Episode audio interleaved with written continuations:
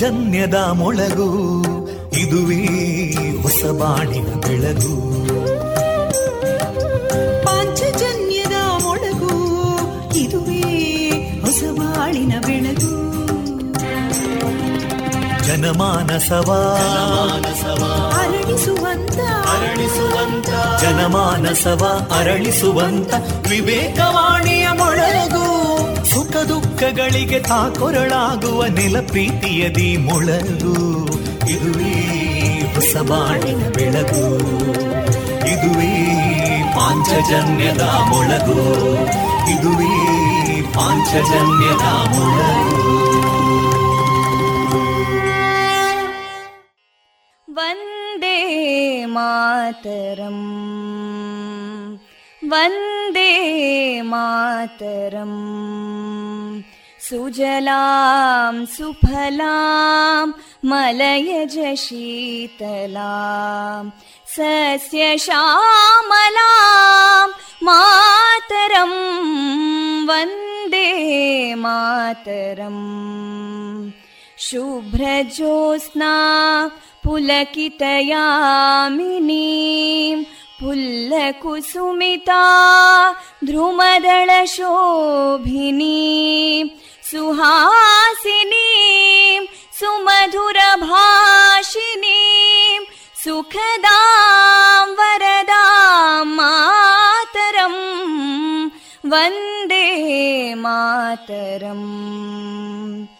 ಕೋಟಿ ಕೋಟಿ ಕಂಠ ಕಲಕಲ ನಿನಾದ ಕರಾಲೇ, ಕೋಟಿ ಕೋಟಿ ಭುಜೈದೃತ ಕರಕಲವಾಲೇ, ಅಬಲಾಂ ಕೇನೋ ಮಾಯೇತೋ ಬಲೇ ಬಹುಬಲಧಾರಿಣೀಂ ನಮಾಮಿ ತಾರಿಣೀಂ ರಿಪುದಲವಾರಿಣೀಂ ಮಾತರಂ ವಂದೇ ಮಾತರಂ. ತುಮಿ ವಿದ್ಯಾ ತುಮಿ ಧರ್ಮ ತುಮಿ ಹೃದಿ ತುಮಿ ಮರ್ಮ, ತ್ವಂ ಹಿ ಪ್ರಾಣ ಶರೀರೇ ಬಾಹುತೇ ತುಮಿ ಮಾ ಶಕ್ತಿ, ಹೃದಯೇ ತುಮಿ ಮಾ ಭಕ್ತಿ, ತೋಮಾರಯಿ ಪ್ರತಿಮಾ ಗಡಿ ಮಂದಿರೇ ಮಂದಿರೇ ವಂದೇ ಮಾತರಂ. ತ್ವಂ ಹಿ ದುರ್ಗಾ ದಶ ಪ್ರಹರಣಧಾರಿಣೀಂ ಕಮಲಾಂ ಕಮಲದಲ ವಿಹಾರಿಣೀಂ ವಾಣೀಂ ವಿದ್ಯಾದಾಯಿನೀಂ ನಮಾಮಿ ತ್ವಾಂ ನಮಾಮಿ ಕಮಲಾಂ ಅಮಲಾಂ ಅತುಲಾಂ ಸುಜಲಾಂ ಸುಫಲಾಂ ಮಾತರಂ ವಂದೇ ಮಾತರಂ. ಶ್ಯಾಮಲಾಂ ಸರಳಾಂ ಸುಸ್ಮಿತಾಂ ಭೂಷಿತಾಂ ಧರಣೀಂ ಭರಣೀಂ ಮಾತರಂ ವಂದೇ ಮಾತರಂ ವಂದೇ ಮಾತರಂ.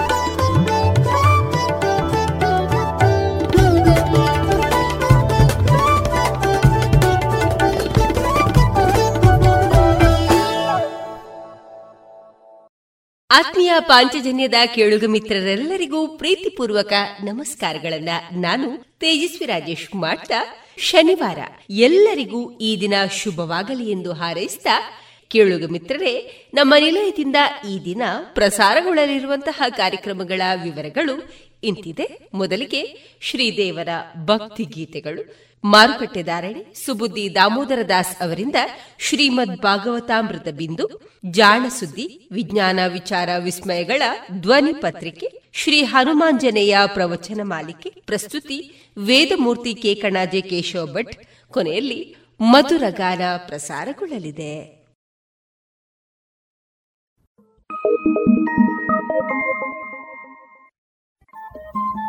ರೇಡಿಯೋ ಪಾಂಚಜನ್ಯ ತೊಂಬತ್ತು ಬಿಂದು ಎಂಟು ಎಫ್ಎಂ ಸಮುದಾಯ ಬಾನುಲಿ ಕೇಂದ್ರ ಪುತ್ತೂರು. ಇದು ಜೀವ ಜೀವದ ಸ್ವರ ಸಂಚಾರ.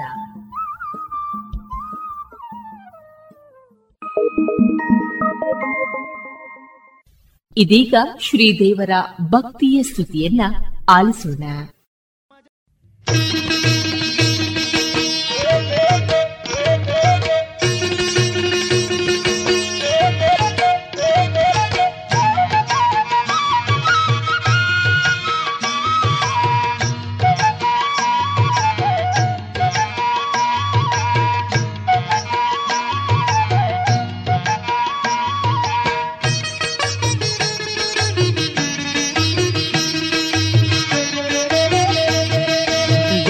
ನಂದನ ಗೋವಿಂದ ನಂದನ ನಂದ ಗೋವಿಂದ ನಂದನ ನಂದ ಗೋವಿಂದ ಪುರಾಣ ಪುರುಷ ಗೋವಿಂದ ಪುಂಡರಿಕಾಕ್ಷ ಗೋವಿಂದ ಪುಂಡರಿಕಾಕ್ಷ ಗೋವಿಂದ ಗೋಕುಲ ನಂದನ ಗೋವಿಂದ ನಂದನ ನಂದ ಗೋವಿಂದ ನಂದನ ನಂದ ಗೋವಿಂದ ಪುರಾಣ ಪುರುಷ ಗೋವಿಂದ ಪುಂಡರಿಕಾಕ್ಷ ಗೋವಿಂದ ಪುಂಡರಿಕಾಕ್ಷ ಗೋವಿಂದ ಭಕ್ತವತ್ಸಲ ಗೋವಿಂದ ಗೋವಿಂದ ನಿತ್ಯ ನಿರ್ಮಲ ಗೋವಿಂದ ಗೋವಿಂದ ದುಷ್ಟ ಸಂಹಾರ ಗೋವಿಂದ ಗೋವಿಂದ ಶಿಷ್ಟ ಪರಿಪಾಲ ಗೋವಿಂದ ಗೋವಿಂದ ದಶರಥ ನಂದನ ಗೋವಿಂದ ದಶಮುಖ ವರ್ಧನ ಗೋವಿಂದ ದಶಮುಖ ವರ್ಧನ ಗೋವಿಂದ ದಶಮುಖ ವರ್ಧನ ಗೋವಿಂದ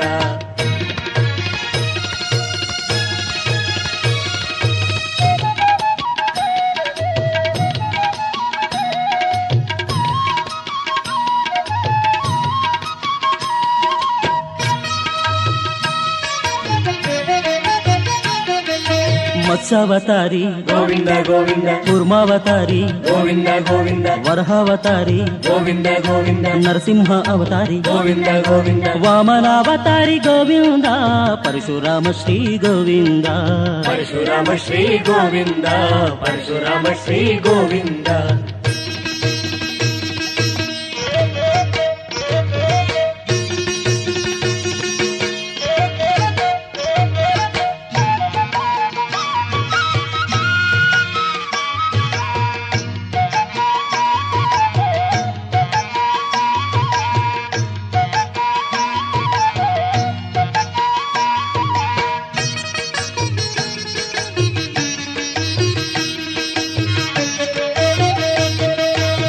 ರಾಮದೇವ ಗೋವಿಂದ ಗೋವಿಂದ ಬಲರಾಮದೇವ ಗೋವಿಂದ ಗೋವಿಂದ ಕೃಷ್ಣಾವತಾರಿ ಗೋವಿಂದ ಗೋವಿಂದ ಕಲ್ಯಾಣಾವತಾರಿ ಗೋವಿಂದ ಗೋವಿಂದ ದಶರೂಪ ಧರಿಸಿದ ಗೋವಿಂದ ಧರ್ಮ ಪ್ರದೀಪ ಗೋವಿಂದ ಧರ್ಮ ಪ್ರದೀಪ ಗೋವಿಂದ ಧರ್ಮ ಪ್ರದೀಪ ಗೋವಿಂದ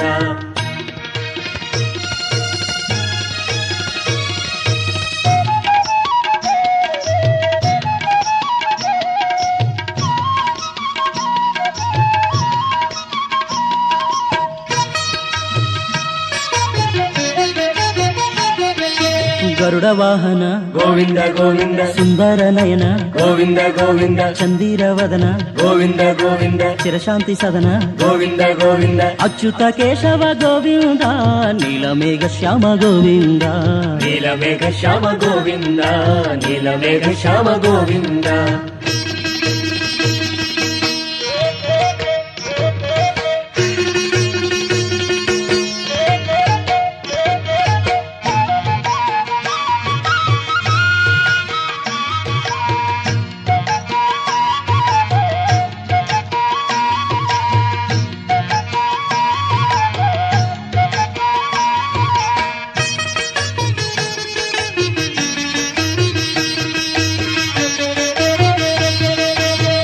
ರೂಪನೆ ಗೋವಿಂದ ಗೋವಿಂದ, ಸತ್ಯವಂತನೆ ಗೋವಿಂದ ಗೋವಿಂದ, ನಿತ್ಯ ಪೂಜ್ಯನೆ ಗೋವಿಂದ ಗೋವಿಂದ, ಅಮರ ದೇವನೆ ಗೋವಿಂದ ಗೋವಿಂದ, ಸದಮಲ ಚರಿತ ಗೋವಿಂದ, ತಿರುಪತಿ ವಾಸ ಗೋವಿಂದ, ತಿರುಪತಿ ವಾಸ ಗೋವಿಂದ, ತಿರುಪತಿ ವಾಸ ಗೋವಿಂದ, ಗೋಕುಲ ನಂದನ ಗೋವಿಂದ, ನಂದನ ನಂದ ಗೋವಿಂದ, ನಂದನ ನಂದ ಗೋವಿಂದ, ಪುರಾಣ ಪುರುಷ ಗೋವಿಂದ, ಪುಂಡರಿಕಾಕ್ಷ ಗೋವಿಂದ, ಪುಂಡರಿಕಾಕ್ಷ ಗೋವಿಂದ, ಗೋಕುಲ ನಂದನ ಗೋವಿಂದ, ನಂದನ ನಂದ ಗೋವಿಂದ, ನಂದನ ನಂದ ಗೋವಿಂದ, ಪುರಾಣ ಪುರುಷ ಗೋವಿಂದ, ಪುಂಡರಿಕಾಕ್ಷ ಗೋವಿಂದ, ಪುಂಡರಿಕಾಕ್ಷ ಗೋವಿಂದ, ಭಕ್ತವತ್ಸಲ ನಿತ್ಯ ನಿರ್ಮಲ. ಪ್ರತಿ ಹೆಜ್ಜೆಗಳು ಈಗ ಮತ್ತಷ್ಟು ಸುಂದರಗೊಳಿಸಲಿದೆ ವಿವಾಕ್ ಚಪ್ಪಲಿ ಮಳಿಗೆ.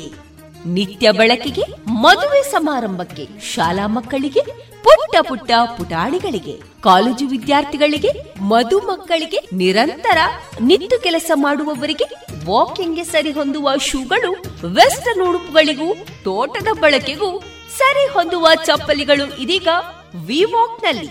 ನಿಮ್ಮ ಕಾಲಿನ ಸೈಜ್ ಯಾವುದೇ ಇರಲಿ, ಎಲ್ಲದಕ್ಕೂ ವಿವಾಕ್ ನಲ್ಲಿ ಚಪ್ಪಲುಗಳು ಸಿದ್ಧ. ಇದೀಗ ಮೊಳಹಳ್ಳಿ ಶಿವರಾಯ ರಸ್ತೆಯಲ್ಲಿರುವಂತಹ ಎಲ್ ಡಿ ಬ್ಯಾಂಕ್ ಕಟ್ಟಡದ ಟೌನ್ ಬ್ಯಾಂಕ್ ಹಿಂಭಾಗದ ರಸ್ತೆಯಲ್ಲಿರುವ ನೂತನ ವಿವಾಕ್ ಮಳಿಗೆಯಲ್ಲಿ ಚಪ್ಪಲಿ ಪ್ರಿಯರಿಗಾಗಿ ಸ್ವಾಗತ.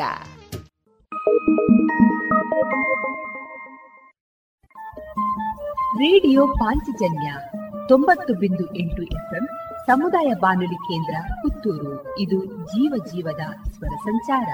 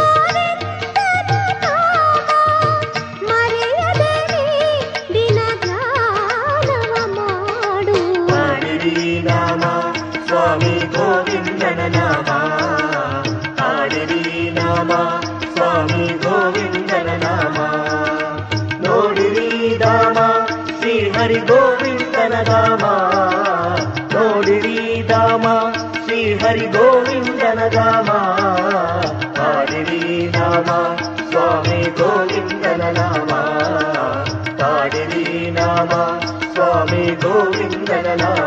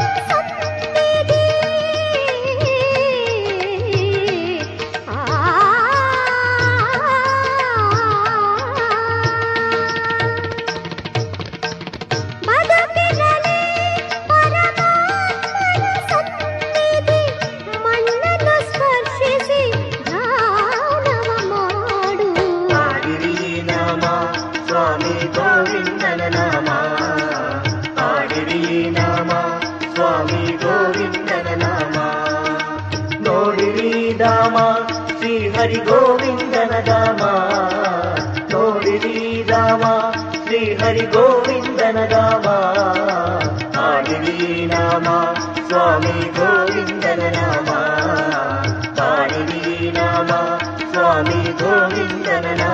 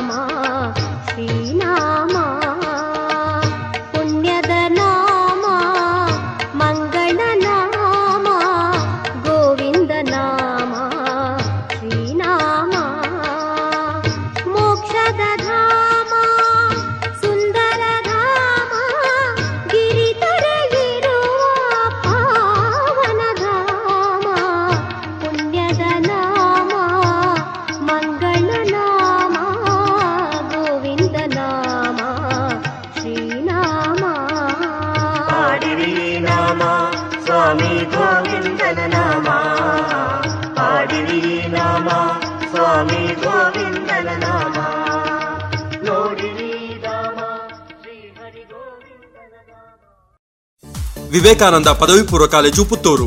ಸಿಇಟಿ, ನೀಟ್, ಜೆಇಇ, ಸಿಪಿಟಿಗಳಿಗಾಗಿ ವಿಶೇಷ ತರಬೇತಿ, ಸುಸಜ್ಜಿತ ವಿಶಾಲ ಪ್ರಯೋಗಾಲಯ. ಕಾಲೇಜ್ ಕ್ಯಾಂಪಸ್ನಲ್ಲೇ ವಿದ್ಯಾರ್ಥಿ ವಿದ್ಯಾರ್ಥಿನಿಯರಿಗಾಗಿ ಪ್ರತ್ಯೇಕ ವಸತಿ ನಿಲಯ. ಅರ್ಹ ವಿದ್ಯಾರ್ಥಿಗಳಿಗೆ ವಿದ್ಯಾರ್ಥಿ ವೇತನ, ಉಚಿತ ಶಿಕ್ಷಣ. ಮಾಹಿತಿಗೆ ಸಂಪರ್ಕಿಸಿ zero eight two five one two three seven four double five, mobile nine seven three one double seven four seven zero three.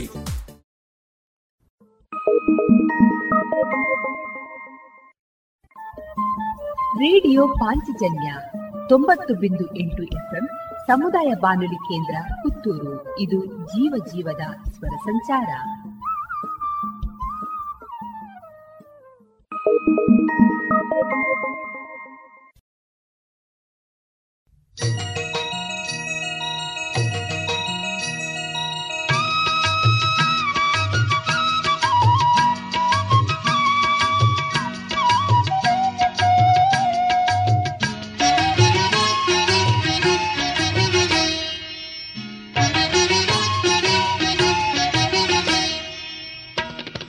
ಶಂಖಚಕ್ರಹಸ್ತಾ ಪದ್ಮಾವತಿ ಪ್ರೀತ ಅಭಯವರದ ಹಸ್ತ ಶ್ರೀ ತಿರುಮಲನಾಥ.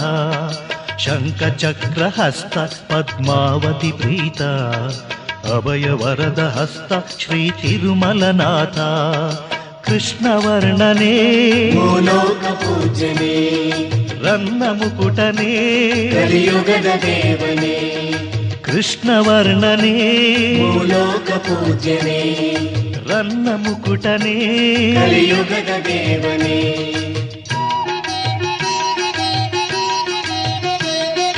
ನಿತ್ಯ ಶಾಂತಿ ನೀಡುವ ಸಪ್ತಗಿರಿಯ ವಾಸನೆ ಹಿರಿಯ ಒಡೆಯ ಹೊನ್ನ ಗುಡಿಯ ದೇವರೇ ಸುರಪೂಜ್ಯರೇ.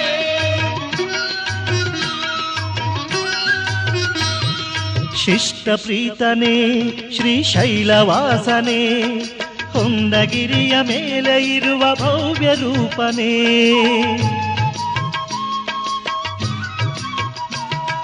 ಶಿಷ್ಟಪ್ರೀತನೇ ಶ್ರೀಶೈಲವಾಸನೇ ಹೊನ್ನಗಿರಿಯ ಮೇಲೆ ಇರುವ ಭವ್ಯ ರೂಪನೇ, ಸುಂದರ ರೂಪ ಹೇ ದಿವ್ಯ ಸ್ವರೂಪ, ಸುಂದರ ರೂಪ ಹೇ ದಿವ್ಯ ಸ್ವರೂಪ, ಚಿನ್ಮಯ ರೂಪ ಹೇ ಕರುಣಾರೂಪ ಕೃಷ್ಣವರ್ಣನೇ, ಭೂಲೋಕ ಪೂಜನೆ ರನ್ನ ಮುಕುಟನೇ, ಕಲಿಯುಗದ ದೇವನೇ ಕೃಷ್ಣವರ್ಣನೇ, ಭೂಲೋಕ ಪೂಜನೆ ರನ್ನ ಮುಕುಟನೇ, ಕಲಿಯುಗದ ದೇವನೇ.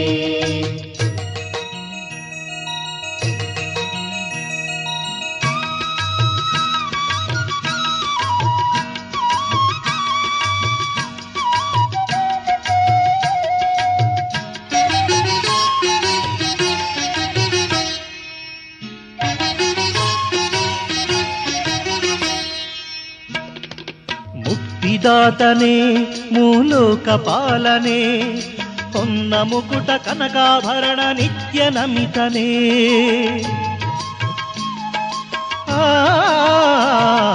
ಮುಕ್ತಿದಾತನೇ ಮೂಲೋಕ ಪಾಲನೆ ಹೊನ್ನ ಮುಕುಟ ಕನಕಾಭರಣ ನಿತ್ಯ ನಮಿತನೇ, ನಿಗಮ ವಿಹಾರ ಹೇ ಭಕ್ತ ಮಂದಾರ, ನಿಗಮ ವಿಹಾರ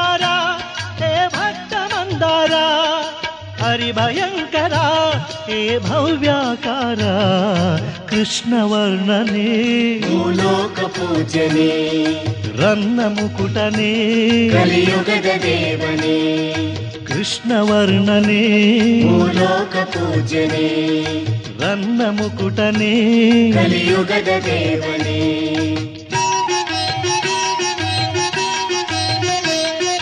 ನಿತ್ಯ ಶಾಂತಿ ನೀಡುವ ಸಪ್ತಗಿರಿಯ ವಾಸನೆ, ಗಿರಿಯ ಒಡೆಯ ಹೊನ್ನ ಗುಡಿಯ ದೇವನೇ ಸುರಪೂಜ್ಯನೇ.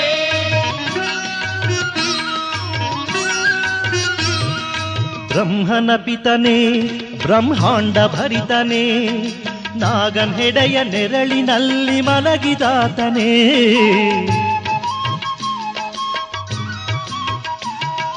ಬ್ರಹ್ಮನ ಪಿತನೇ ಬ್ರಹ್ಮಾಂಡ ಭರಿತನೇ ನಾಗನ್ ಹೆಡೆಯ ನೆರಳಿನಲ್ಲಿ ಮಲಗಿದಾತನೇ, ವೆಂಕಟೇಶ್ವರ ನಭನಗೆಯ ಚಂದಿರ, ವೆಂಕಟೇಶ್ವರ ನಭನಗೆಯ ಚಂದಿರ, ವಿಶ್ವಸುಂದರ ಕರುಣಾಸಾಗರ ಕೃಷ್ಣವರ್ಣನೇ, ಭೂಲೋಕ ಪೂಜನೆ ರನ್ನ ಮುಕುಟನೇ, ಕಲಿಯುಗದ ದೇವನೇ ಕೃಷ್ಣವರ್ಣನೇ, ಭೂಲೋಕ ಪೂಜನೆ ರನ್ನ ಮುಕುಟನೇ, ಕಲಿಯುಗದ ದೇವನೇ. ಶಂಖಚಕ್ರಹಸ್ತ ಪದ್ಮಾವತಿ ಪ್ರೀತ ಅಭಯ ವರದ ಹಸ್ತ ಶ್ರೀ ತಿರುಮಲನಾಥ, ಶಂಖಚಕ್ರಹಸ್ತ ಪದ್ಮಾವತಿ ಪ್ರೀತ ಅಭಯ ವರದ ಹಸ್ತ ಶ್ರೀ ತಿರುಮಲನಾಥ ಕೃಷ್ಣವರ್ಣನೇ, ಭೂಲೋಕ ಪೂಜನೆ ರನ್ನ ಮುಕುಟನೇ, ಕಲಿಯುಗದ ದೇವನೇ ಕೃಷ್ಣವರ್ಣನೇ.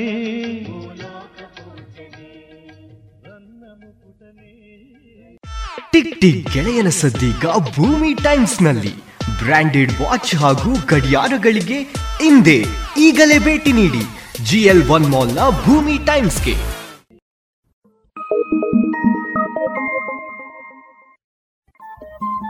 ರೇಡಿಯೋ ಪಾಂಚಜನ್ಯ ತೊಂಬತ್ತು ಬಿಂದು ಎಂಟು ಎಫ್ಎಂ ಸಮುದಾಯ ಬಾನುಲಿ ಕೇಂದ್ರ ಪುತ್ತೂರು, ಇದು ಜೀವ ಜೀವದ ಸ್ವರ ಸಂಚಾರ.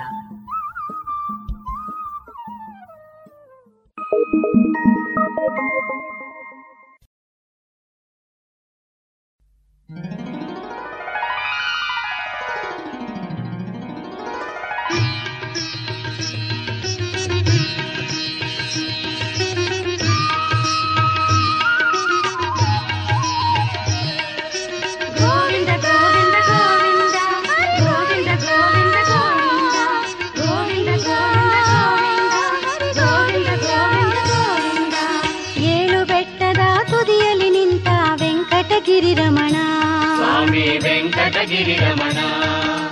ಪದ್ಮಾವತಿಯ ಹೃದಯ ನಿವಾಸ ವೈಕುಂಠಪುರ ರಮಣ ಸ್ವಾಮಿ ವೈಕುಂಠಪುರ ರಮಣ. ಏಳು ಬೆಟ್ಟದ ತುದಿಯಲ್ಲಿ ನಿಂತ ವೆಂಕಟಗಿರಿ ರಮಣ ಸ್ವಾಮಿ ವೆಂಕಟಗಿರಿ ರಮಣ. ಪದ್ಮಾವತಿಯ ಹೃದಯ ನಿವಾಸ ವೈಕುಂಠಪುರ ರಮಣ ಸ್ವಾಮಿ ವೈಕುಂಠಪುರ ರಮಣ.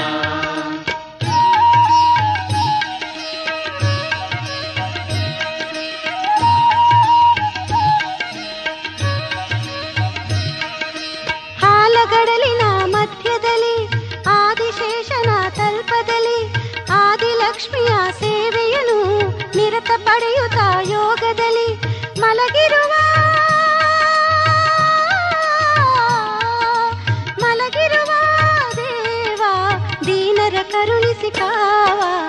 ಏಳು ಬೆಟ್ಟದ ತುದಿಯಲ್ಲಿ ನಿಂತ ವೆಂಕಟಗಿರಿ ರಮಣ ಸ್ವಾಮಿ ವೆಂಕಟಗಿರಿ ರಮಣ. ಪದ್ಮಾವತಿಯ ಹೃದಯ ನಿವಾಸ ವೈಕುಂಠಪುರ ರಮಣ ಸ್ವಾಮಿ ವೈಕುಂಠಪುರ ರಮಣ. ಗೋವಿಂದ ಗೋವಿಂದ ಗೋವಿಂದ ವೆಂಕಟರಮಣ ಗೋವಿಂದ ಗೋವಿಂದ ಗೋವಿಂದ ಗೋವಿಂದ ವೆಂಕಟರಮಣ ಗೋವಿಂದ.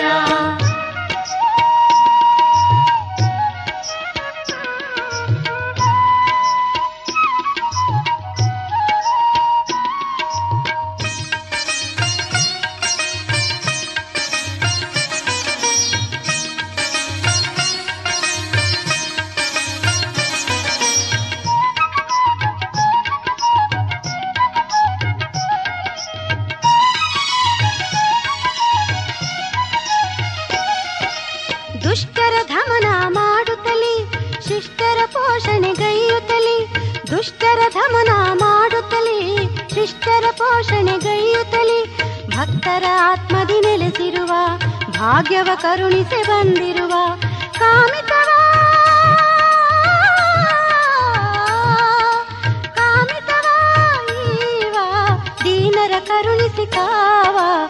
ಏಳು ಬೆಟ್ಟದ ತುದಿಯಲ್ಲಿ ನಿಂತ ವೆಂಕಟಗಿರಿ ರಮಣ ಸ್ವಾಮಿ ವೆಂಕಟಗಿರಿ ರಮಣ. ಪದ್ಮಾವತಿಯ ಹೃದಯ ನಿವಾಸ ವೈಕುಂಠಪುರ ರಮಣ ಸ್ವಾಮಿ ವೈಕುಂಠಪುರ ರಮಣ. ಗೋವಿಂದ ಗೋವಿಂದ ಗೋವಿಂದ ವೆಂಕಟರಮಣ ಗೋವಿಂದ ಗೋವಿಂದ ಗೋವಿಂದ ಗೋವಿಂದ ವೆಂಕಟರಮಣ ಗೋವಿಂದ.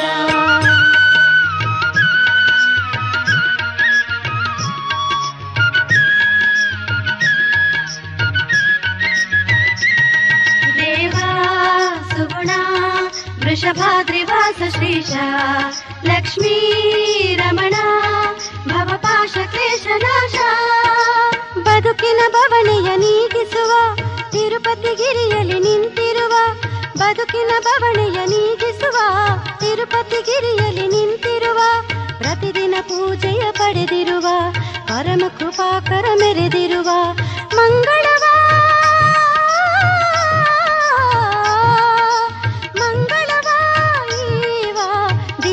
ಕರುಣಿಸಿಕಾವ.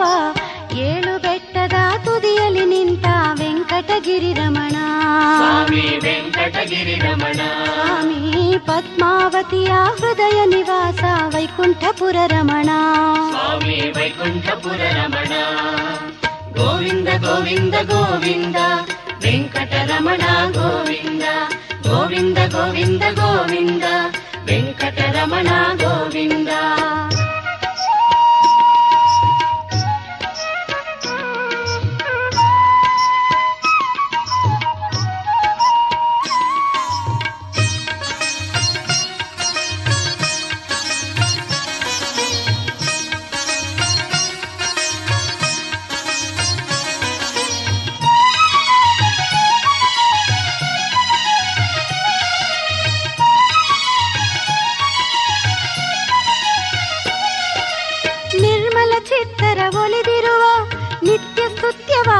ಪಡೆದಿರುವ ನಿರ್ಮಲ ಚಿತ್ತರ ಒಲಿದಿರುವ ನಿತ್ಯ ಸ್ತುತ್ಯವ ಪಡೆದಿರುವ ಸಂಕಷ್ಟ ಹರಣವಗೈದಿರುವ ಸಂತಾಪ ಅಳಿಸಲು ಬಂದಿರುವ ಸಂತಸವ ಸಂತಸವ ಈವ ದೀನರ ಕರುಣಿಸಿಕ ವೆಂಕಟಗಿರಿ ರಮಣ ಸ್ವಾಮಿ ವೆಂಕಟಗಿರಿ ರಮಣ. ಪದ್ಮಾವತಿಯ ಹೃದಯ ನಿವಾಸ ವೈಕುಂಠಪುರ ರಮಣ ಸ್ವಾಮಿ ವೈಕುಂಠಪುರ ರಮಣ. ಗೋವಿಂದ ಗೋವಿಂದ ಗೋವಿಂದ ವೆಂಕಟರಮಣ ಗೋವಿಂದ ಗೋವಿಂದ ಗೋವಿಂದ ಗೋವಿಂದ ವೆಂಕಟರಮಣ ಗೋವಿಂದ.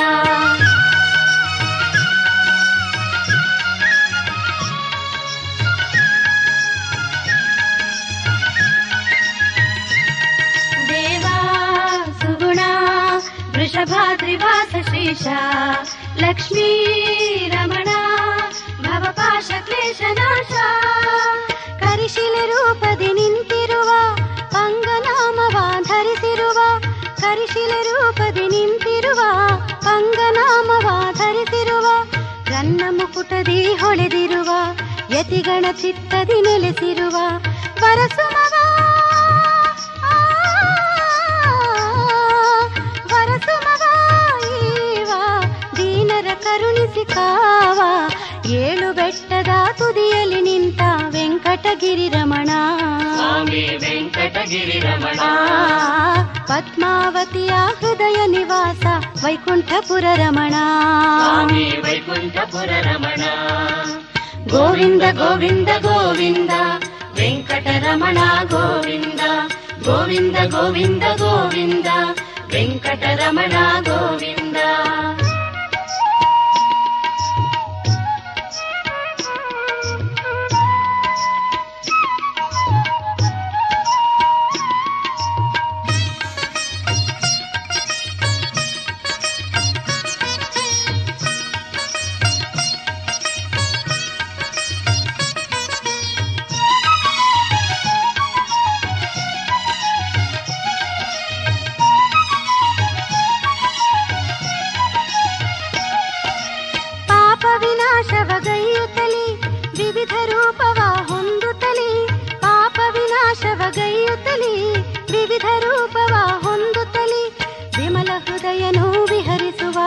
ಜ್ಯೋತಿಯ ತೆರದಲ್ಲಿ ಬೆಳಗಿರುವ ಸುರಗಿರಿಯ ಸುರಗಿರಿಯ ದೇವ ವಕುಳಾನಂದನ ಕಾವ. ಏಳು ಬೆಟ್ಟದ ತುದಿಯಲ್ಲಿ ನಿಂತ ವೆಂಕಟಗಿರಿ ರಮಣ ಪದ್ಮಾವತಿಯ ಹೃದಯ ನಿವಾಸ ವೈಕುಂಠಪುರ ರಮಣ ಸ್ವಾಮಿ ವೈಕುಂಠಪುರ ರಮಣ.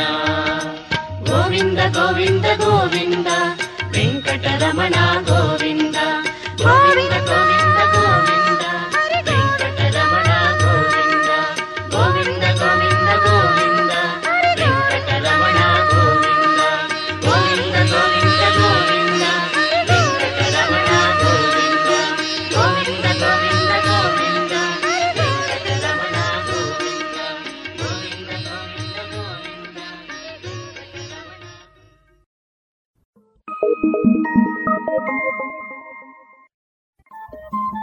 ರೇಡಿಯೋ ಪಾಂಚಜನ್ಯ ತೊಂಬತ್ತು ಬಿಂದು ಎಂಟು ಎಫ್ಎಂ ಸಮುದಾಯ ಬಾನುಲಿ ಕೇಂದ್ರ ಪುತ್ತೂರು. ಇದು ಜೀವ ಜೀವದ ಸ್ವರ ಸಂಚಾರ.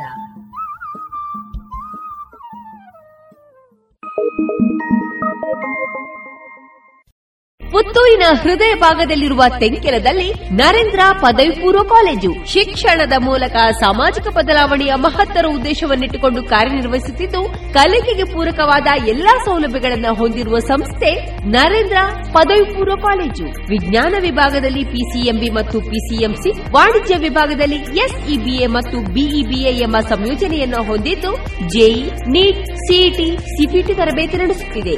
ಎರಡು ಸಾವಿರದ ಇಪ್ಪತ್ತೊಂದು ಇಪ್ಪತ್ತೆರಡನೇ ಶೈಕ್ಷಣಿಕ ವರ್ಷದ ದ್ವಿತೀಯ ಪಿಯುಸಿ ಪರೀಕ್ಷೆಯಲ್ಲಿ ರಾಜ್ಯದಲ್ಲಿ ನಾಲ್ಕನೇ ರ್ಯಾಂಕ್ ಪಡೆದ ಸಂಸ್ಥೆ ನರೇಂದ್ರ ಪದವಿ ಪೂರ್ವ ಕಾಲೇಜು. ಇದೀಗ ಪ್ರಥಮ ಪಿಯುಸಿ ತರಗತಿಗಳಿಗೆ ದಾಖಲಾತಿ ಆರಂಭಗೊಂಡಿದೆ. ಮಾಹಿತಿಗಾಗಿ ಸಂಪರ್ಕಿಸಿ ನರೇಂದ್ರ ಪದವಿ ಪೂರ್ವ ಕಾಲೇಜು, ತೆಂಕಿಲ, ಪುತ್ತೂರು.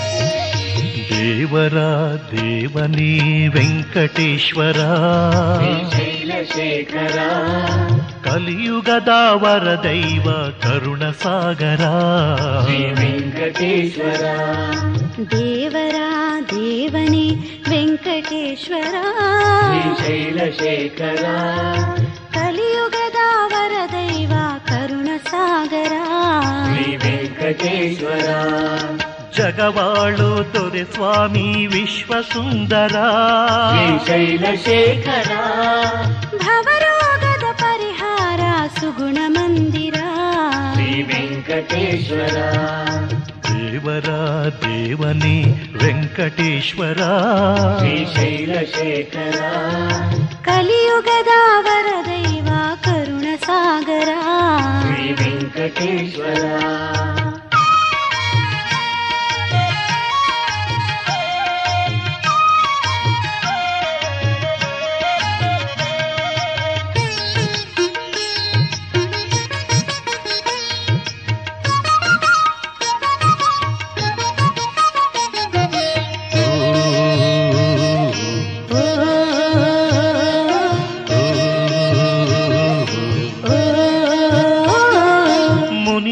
ಪೂಜ್ಯ ಹೃತ್ಪದ್ಮನಾಥನೇ ನಾರದ ನಮಿತ ಸುರರಾತ್ಮ ವಂದ್ಯನೇ ಮುನಿಗಳ ಪೂಜ್ಯ ಹೃತ್ಪದ್ಮನಾಥನೇ ನಾರದ ನಮಿತ ಸುರರಾತ್ಮ ವಂದ್ಯನೇ ವೆಂಕಟೇಶ್ವರ ಶ್ರೀಶೈಲನಾಥನೇ ಸಪ್ತಗಿರಿಗಳ ಬಂಗಾರ ದೇವನೇ ದೇವರ ದೇವನೇ ವೆಂಕಟೇಶ್ವರ ಶೈಲಶೇಖರ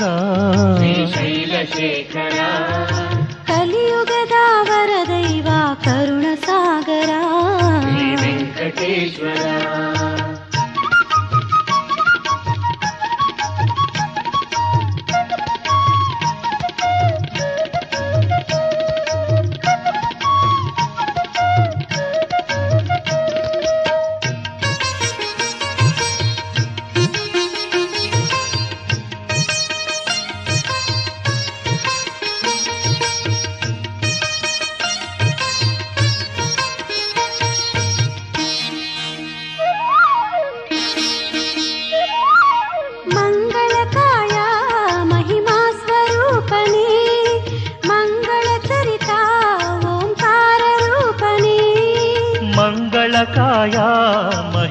ಸ್ವರೂಪನೇ ಮಂಗಳ ಚರಿತ ಓಂಕಾರ ರೂಪನೇ ವೆಂಕಟೇಶ್ವರ ಸುರಲೋಕವಾಸನೇ ಸಪ್ತಗಿರಿಗಳ ಬಂಗಾರ ದೇವನೇ ದೇವರ ದೇವನೇ ವೆಂಕಟೇಶ್ವರ ಶೈಲಶೇಖರ ಕಲಿಯುಗದ ವರದೈವ ಕರುಣ ಸಾಗರ ವೆಂಕಟೇಶ್ವರ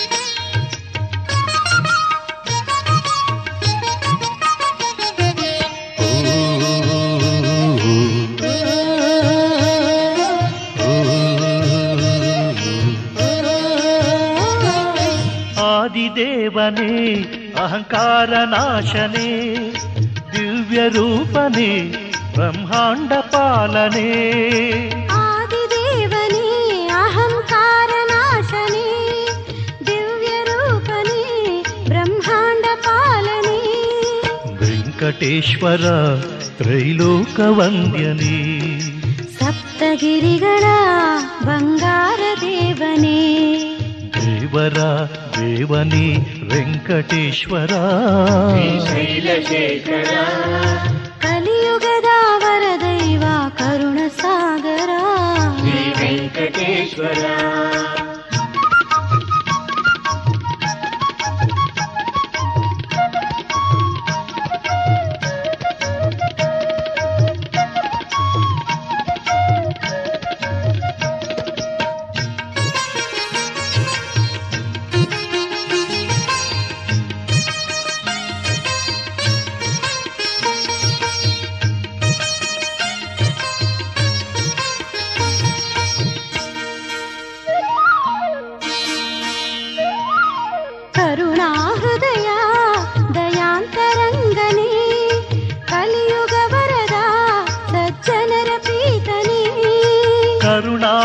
ದಯಾ ದಯಾಂತರಂಗನೇ ಕಲಿಯುಗವರದ ಸಜ್ಜನರ ಪ್ರೀತನೇ ವೆಂಕಟೇಶ್ವರ ಭವಗೀತಹಾರನೇ ಸಪ್ತಗಿರಿಗಳ ಬಂಗಾರ ದೇವನೇ ದೇವರ ದೇವನೇ ವೆಂಕಟೇಶ್ವರ ಶೈಲಶೇಖರ ಕಲಿಯುಗದ ವರದೈವ ಕರುಣಸಾಗರ ವೆಂಕಟೇಶ್ವರ.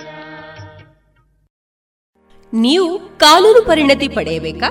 ಸಮಾಜದಲ್ಲಿ ಅತ್ಯಂತ ಗೌರವದ ಹುದ್ದೆಯನ್ನ ಅಲಂಕರಿಸಬೇಕೆ?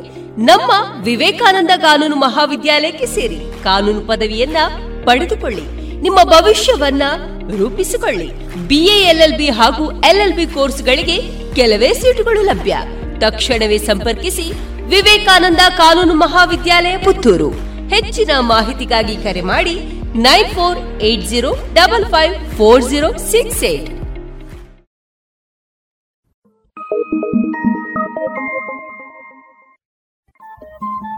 ರೇಡಿಯೋ ಪಾಂಚಜನ್ಯ ತೊಂಬತ್ತು ಬಿಂದು ಎಂಟು ಎಫ್ಎಂ ಸಮುದಾಯ ಬಾನುಲಿ ಕೇಂದ್ರ ಪುತ್ತೂರು.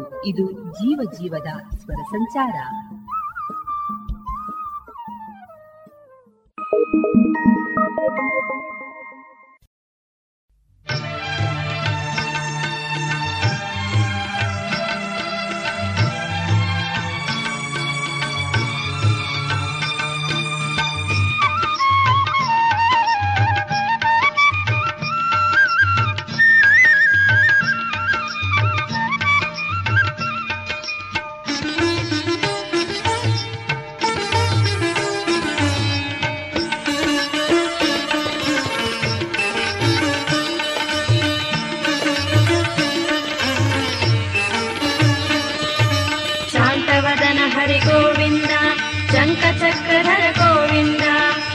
ವದನ ಹರಿ ಗೋವಿಂದ ಗಂಗ ಚಕ್ರಧರ ಗೋವಿಂದ ಪದ್ಮನಾಭ ಶ್ರೀ ಗೋವಿಂದ ಪದ್ಮಪಾದ ಹರಿ ಗೋವಿಂದ ಪದ್ಮನಾಭ ಶ್ರೀ ಗೋವಿಂದ ಪದ್ಮಪಾದ ಹರಿ ಗೋವಿಂದ ವೇದ ಸ್ವರೂಪನೆ ಸುಮಚರಣ ತಿರುಪತಿ ನಾಥನೆ ಭಯಹರಣ ವೇದ ಸ್ವರೂಪನೆ ಸುಮಚರಣ ತಿರುಪತಿನಾಥನೆ ಭಯಹರಣ ಅಗಣಿತ ಗುಣಮಹಿಮಾ ಸ್ವಾಮಿ ಲಕ್ಷ್ಮೀ ಪ್ರಿಯ ರಮಣ ದೇವಾ ಲಕ್ಷ್ಮೀ ಪ್ರಿಯ ರಮಣ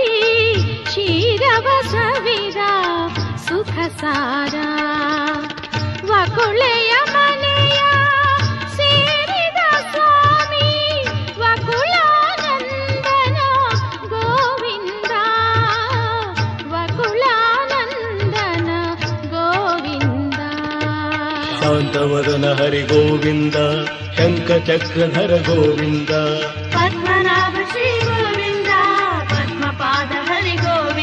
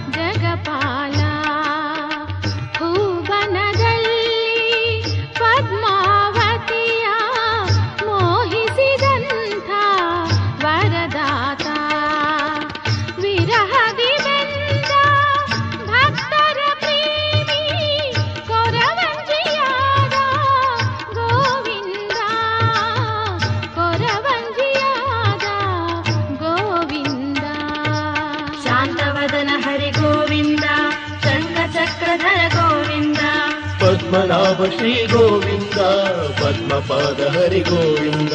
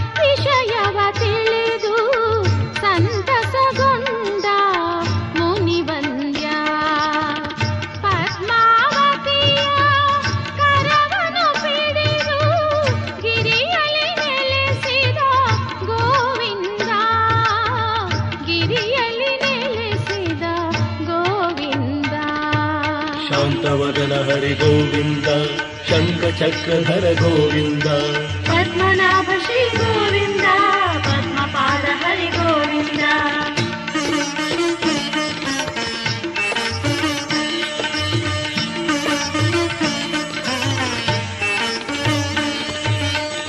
ಧರೆಯಲ್ಲಿ ನಡೆದ ದಿವ್ಯ ವಿವಾಹ, ಈ ಇಲೆಗೈದ ಮಹಾಯೋಗ, ಹೂಮಳೆ ಸುರಿಸಿ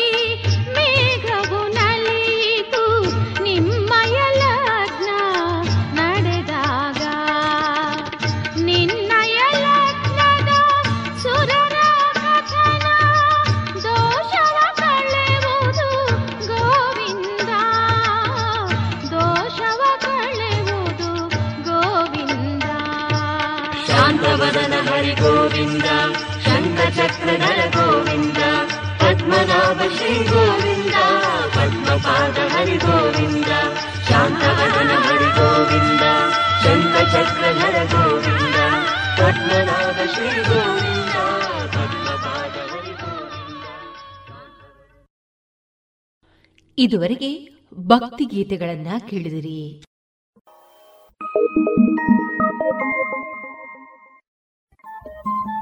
ರೇಡಿಯೋ ಪಾಂಚಜನ್ಯ ತೊಂಬತ್ತು ಬಿಂದು ಎಂಟು ಎಫ್ಎಂ ಸಮುದಾಯ ಬಾನುಲಿ ಕೇಂದ್ರ ಪುತ್ತೂರು. ಇದು ಜೀವ ಜೀವದ ಸ್ವರ ಸಂಚಾರ.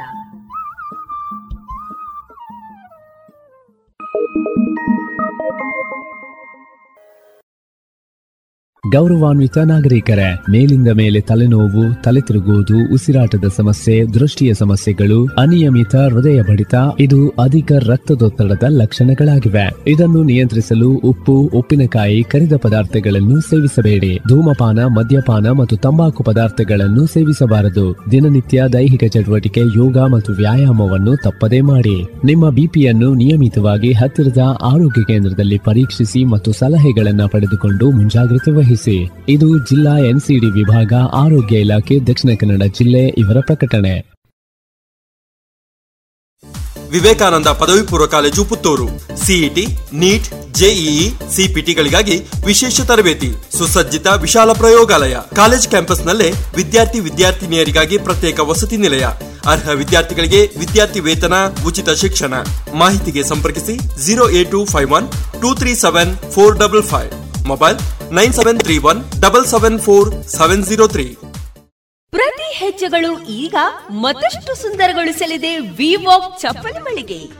ನಿತ್ಯ ಬಳಕೆಗೆ, ಮದುವೆ ಸಮಾರಂಭಕ್ಕೆ, ಶಾಲಾ ಮಕ್ಕಳಿಗೆ, ಪುಟ್ಟ ಪುಟ್ಟ ಪುಟಾಣಿಗಳಿಗೆ, ಕಾಲೇಜು ವಿದ್ಯಾರ್ಥಿಗಳಿಗೆ, ಮಧು ಮಕ್ಕಳಿಗೆ, ನಿರಂತರ ನಿಂತು ಕೆಲಸ ಮಾಡುವವರಿಗೆ, ವಾಕಿಂಗ್ಗೆ ಸರಿ ಹೊಂದುವ ಶೂಗಳು, ವೆಸ್ಟರ್ನ್ ಉಡುಪುಗಳಿಗೂ, ತೋಟದ ಬಳಕೆಗೂ ಸರಿ ಹೊಂದುವ ಚಪ್ಪಲಿಗಳು ಇದೀಗ ವಿವಾಕ್ ನಲ್ಲಿ.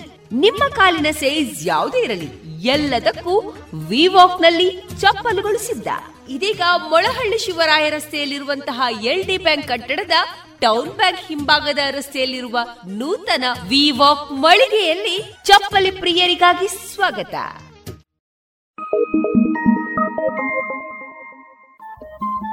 ರೇಡಿಯೋ ಪಾಂಚಜನ್ಯ ತೊಂಬತ್ತು ಬಿಂದು ಎಂಟು ಎಫ್ಎಂ ಸಮುದಾಯ ಬಾನುಲಿ ಕೇಂದ್ರ ಪುತ್ತೂರು. ಇದು ಜೀವ ಜೀವದ ಸ್ವರ ಸಂಚಾರ.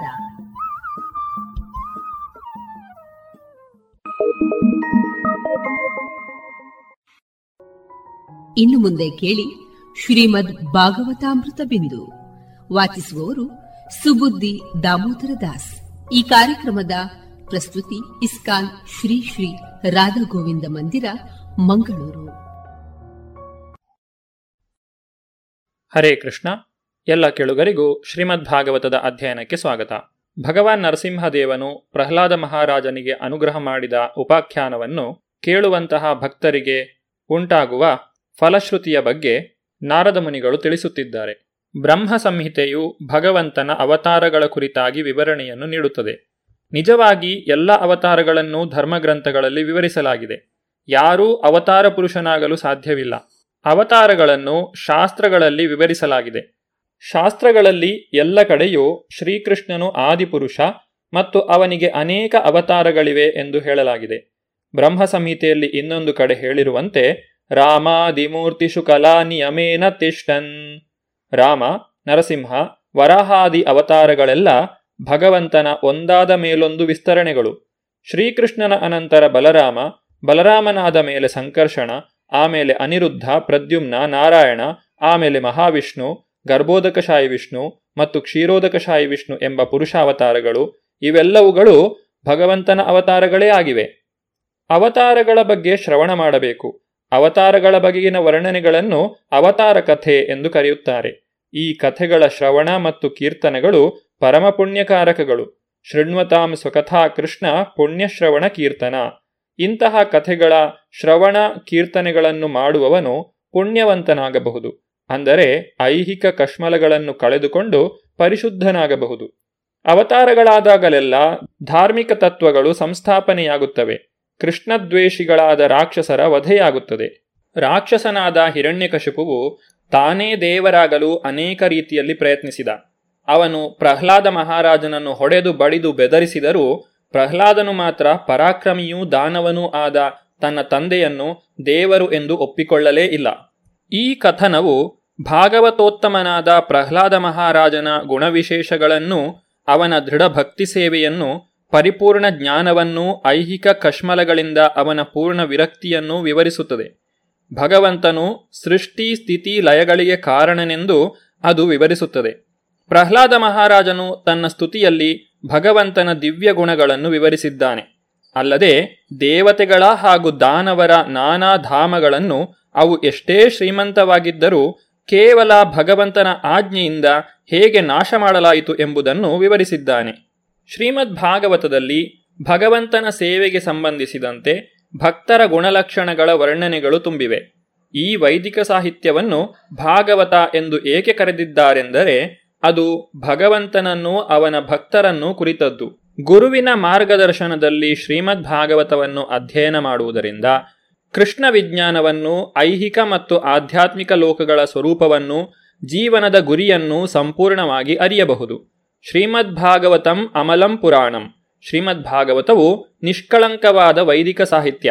ಇದನ್ನು ಶ್ರೀಮದ್ ಭಾಗವತದ ಆರಂಭದಲ್ಲೇ ಚರ್ಚಿಸಿದ್ದೇವೆ. ಆದ್ದರಿಂದ ಶ್ರೀಮದ್ ಭಾಗವತವನ್ನು ಓದುವುದರಿಂದ ಭಕ್ತರ ಕಾರ್ಯಚಟುವಟಿಕೆಗಳು, ದೈತ್ಯರ ಚಟುವಟಿಕೆಗಳು, ನಿತ್ಯಧಾಮ, ಅನಿತ್ಯಧಾಮ ಇವೆಲ್ಲವನ್ನೂ ತಿಳಿದುಕೊಳ್ಳಬಹುದು.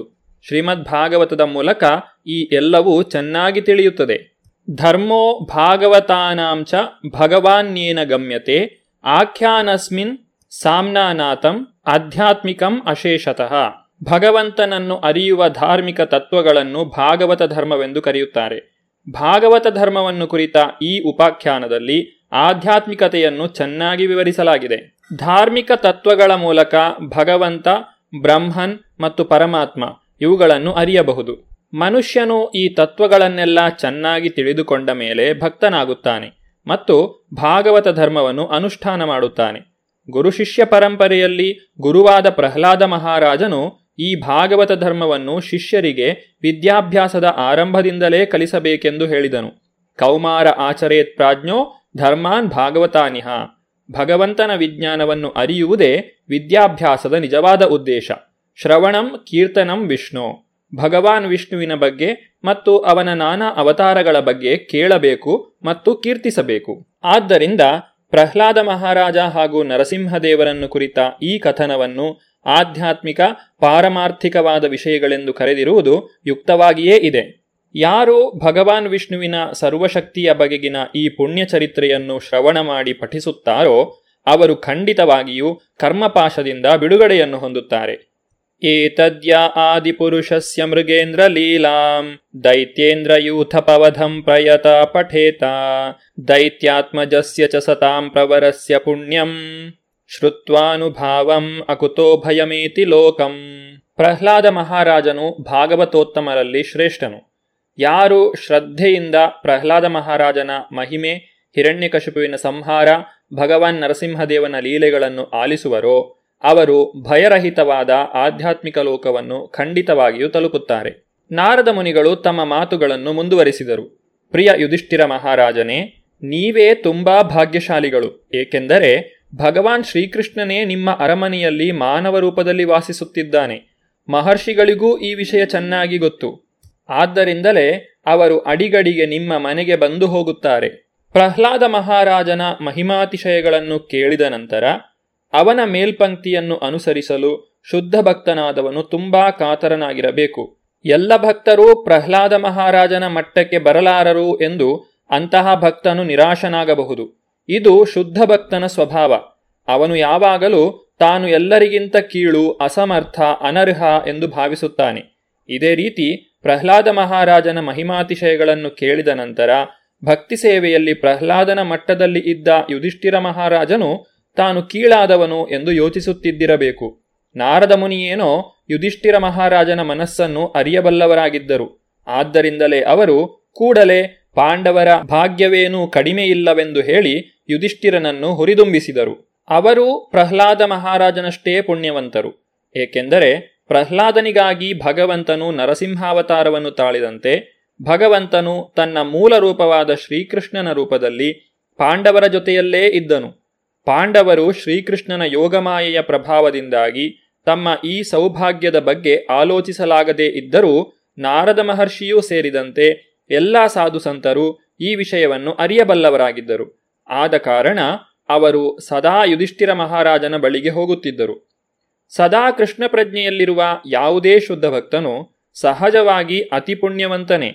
ನೃಲೋಕೆ ಎಂಬ ಪದವು ಪಾಂಡವರಿಗಿಂತ ಮುಂಚೆ ಯದುಕುಲದವರು ವಸಿಷ್ಠ, ಮರೀಚಿ, ಕಶ್ಯಪ, ಬ್ರಹ್ಮದೇವ ಮೊದಲಾದ ಅನೇಕಾನೇಕ ಪುಣ್ಯಶಾಲಿಗಳಾದ ಭಕ್ತರಿದ್ದರು ಎಂಬುದನ್ನು ಸೂಚಿಸುತ್ತದೆ.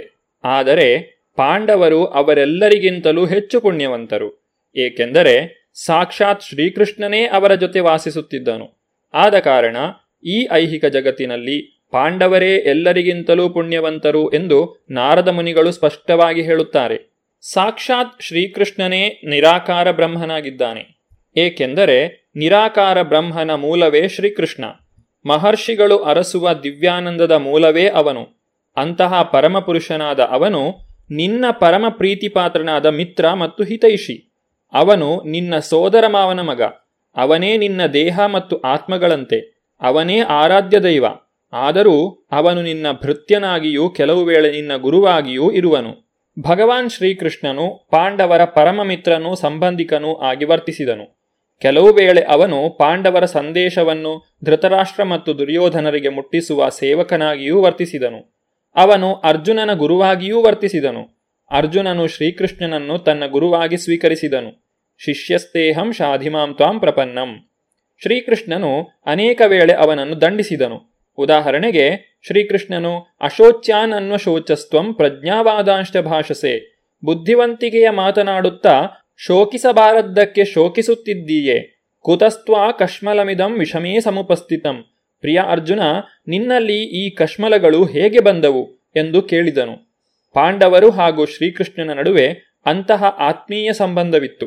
ಅದೇ ರೀತಿ ಶುದ್ಧ ಭಕ್ತನು ಎಲ್ಲ ಸಂದರ್ಭಗಳಲ್ಲೂ ಶ್ರೀಕೃಷ್ಣನೊಡನೆ ಇರುತ್ತಾನೆ. ಅವನ ಜೀವನ ವಿಧಾನವೇ ಶ್ರೀಕೃಷ್ಣ. ಇದು ನಾರದ ಮುನಿಯ ಅಧಿಕಾರವಾಣಿಯಾಗಿದೆ. ಭಗವಾನ್ ಶ್ರೀಕೃಷ್ಣನನ್ನು ಸಂಪೂರ್ಣವಾಗಿ ಯಾರೂ ವಿವರಿಸಲಾರರು. ಮೌನ, ಧ್ಯಾನ, ಭಕ್ತಿ ಸೇವೆ ಮತ್ತು ವೈರಾಗ್ಯಗಳ ಮೂಲಕ ಮಹರ್ಷಿಗಳಿಂದ ಪೂಜಿಸಲ್ಪಡುವ ಭಕ್ತರಕ್ಷಕನಾದ ಆ ಭಗವಂತನು ನಮ್ಮೆಲ್ಲರನ್ನೂ ಅನುಗ್ರಹಿಸಲಿ.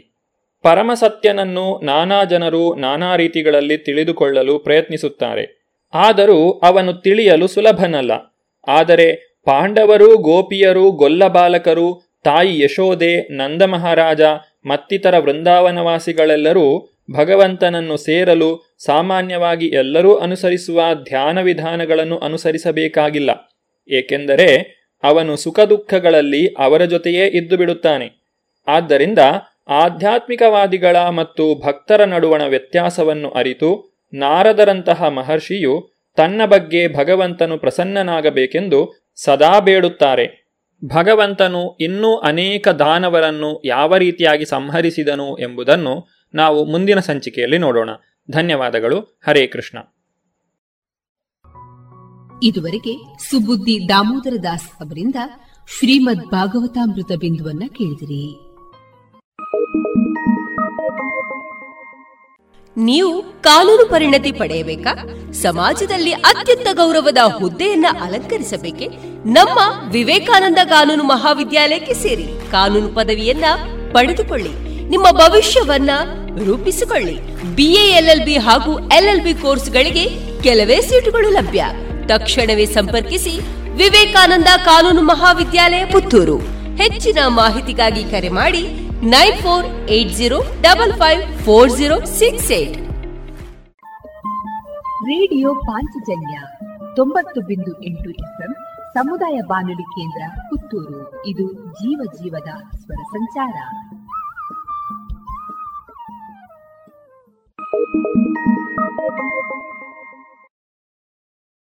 ಇನ್ನು ಮುಂದೆ ಕೇಳಿ ಜಾಣ ಸುದ್ದಿ, ವಿಜ್ಞಾನ, ವಿಚಾರ, ವಿಸ್ಮಯಗಳ ಧ್ವನಿ ಪತ್ರಿಕೆ. ಈ ಕಾರ್ಯಕ್ರಮದ ಪ್ರಸ್ತುತಿ ಕೊಳ್ಳೆಗಾಲ ಶರ್ಮಾ.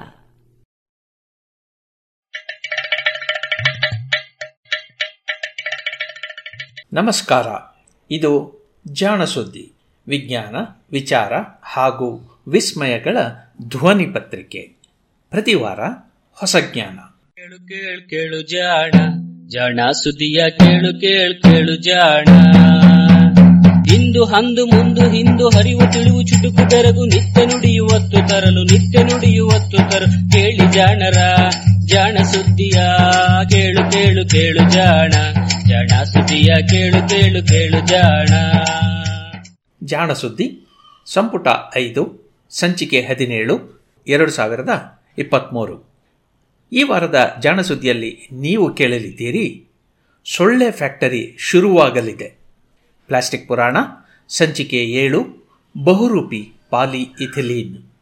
ಬೀಗಲ್ ಸಾಹಸಯಾನ ನೂರ ಎಪ್ಪತ್ತಾರು ಹಾಗೂ ವಾರದ ವಿಜ್ಞಾನಿ Max Karl Ernst Ludwig Planck.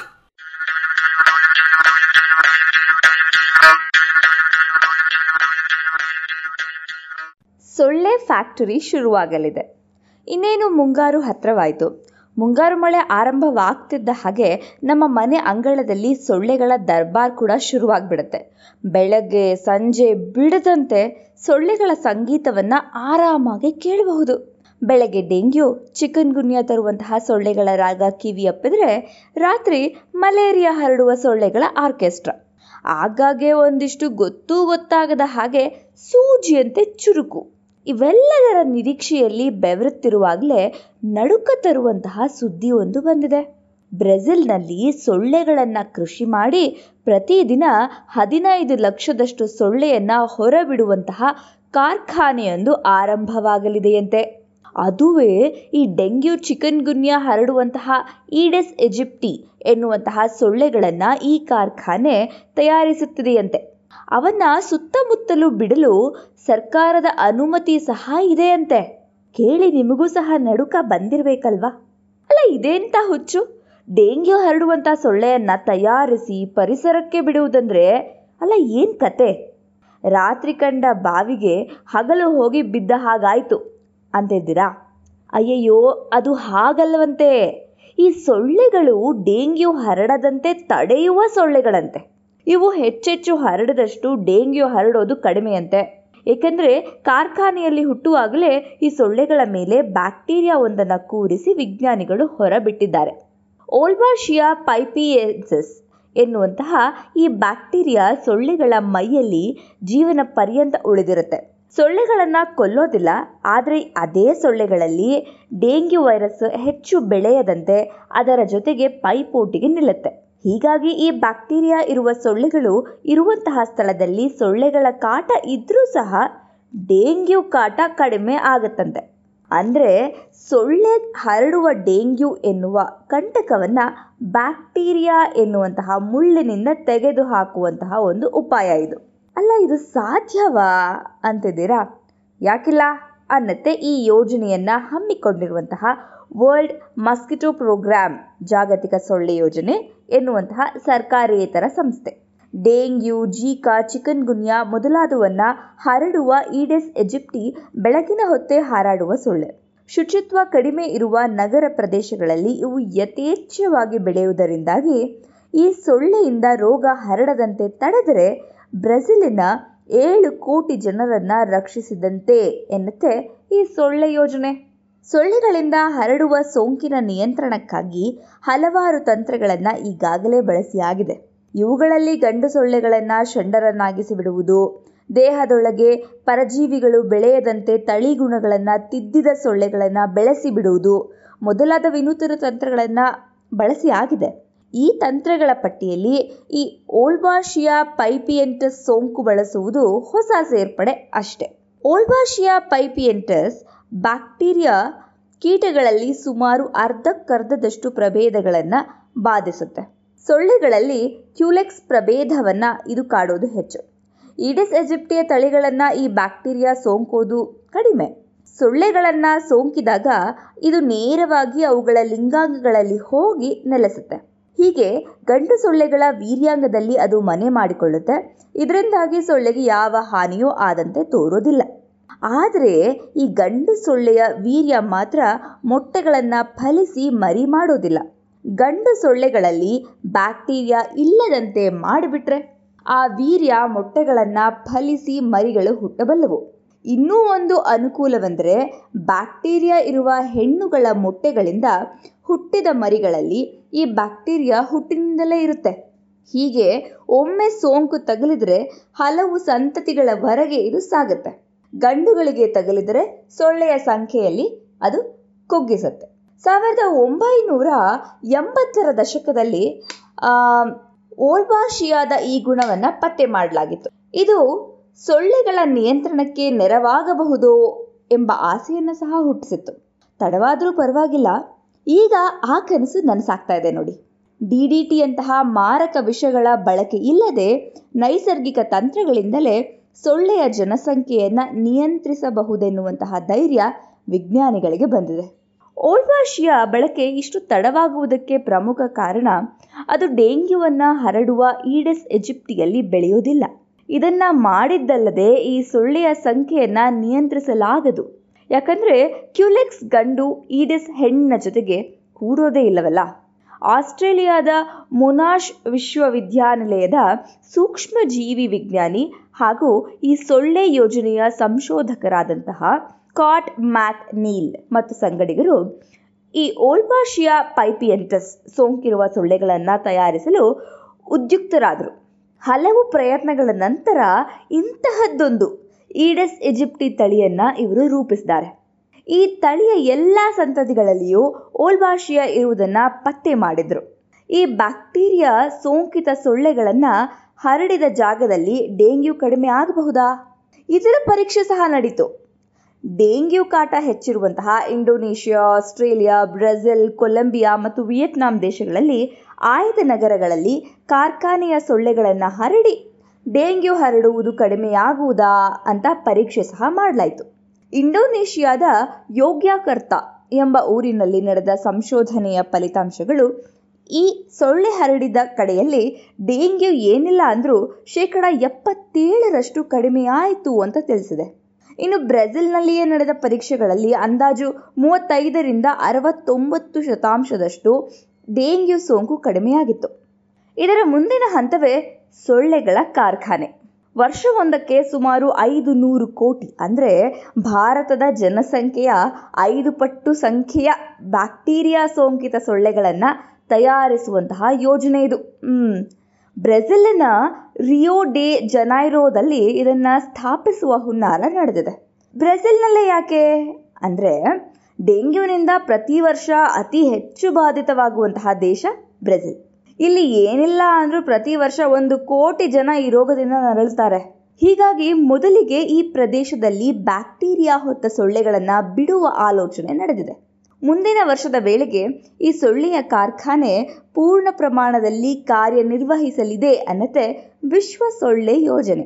ವಿಶಾಲವಾದ ಪ್ರದೇಶದಲ್ಲಿ ಬಲು ಶೀಘ್ರವಾಗಿ ಈ ಸೊಳ್ಳೆಗಳನ್ನು ಹರಡುವುದು ಹೇಗೆ ಎನ್ನುವುದೇ ಪ್ರಶ್ನೆ. ಡಿ ಡಿ ಟಿ ಸಿಂಪಡಿಸಲು ಮಾಡದಂತೆ ಈ ಮೋಟಾರ್ ಬೈಕ್ಗಳ ಮೇಲೆ ಸೊಳ್ಳೆಗಳನ್ನು ಹೊತ್ತು ಹರಡುವ ಸೊಳ್ಳೆಗಂಟಿಗಳು ಬರಬಹುದೇ ಏನೋ, ಕಾದು ನೋಡೋಣ ಬಿಡಿ.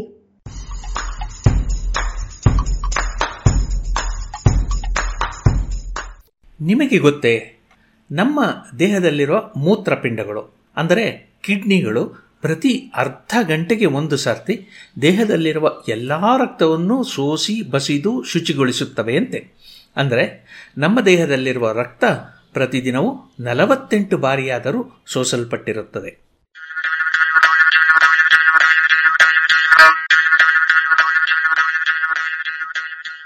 ಪ್ಲಾಸ್ಟಿಕ್ ಪುರಾಣ, ಬಹುರೂಪಿ ಪಾಲಿಥೀನು. ಅಂಗಡಿಯಿಂದ ಅಕ್ಕಿಯನ್ನು ಬೇಳೆಯನ್ನು ತಂದಿರೆನ್ನಿ. ಅಂಗಡಿಯವ ಅದನ್ನು ಒಂದು ಪ್ಲಾಸ್ಟಿಕ್ ಚೀಲದಲ್ಲಿ ಹಾಕಿ ಕಟ್ಟಿಕೊಟ್ಟಿರ್ತಾನೆ.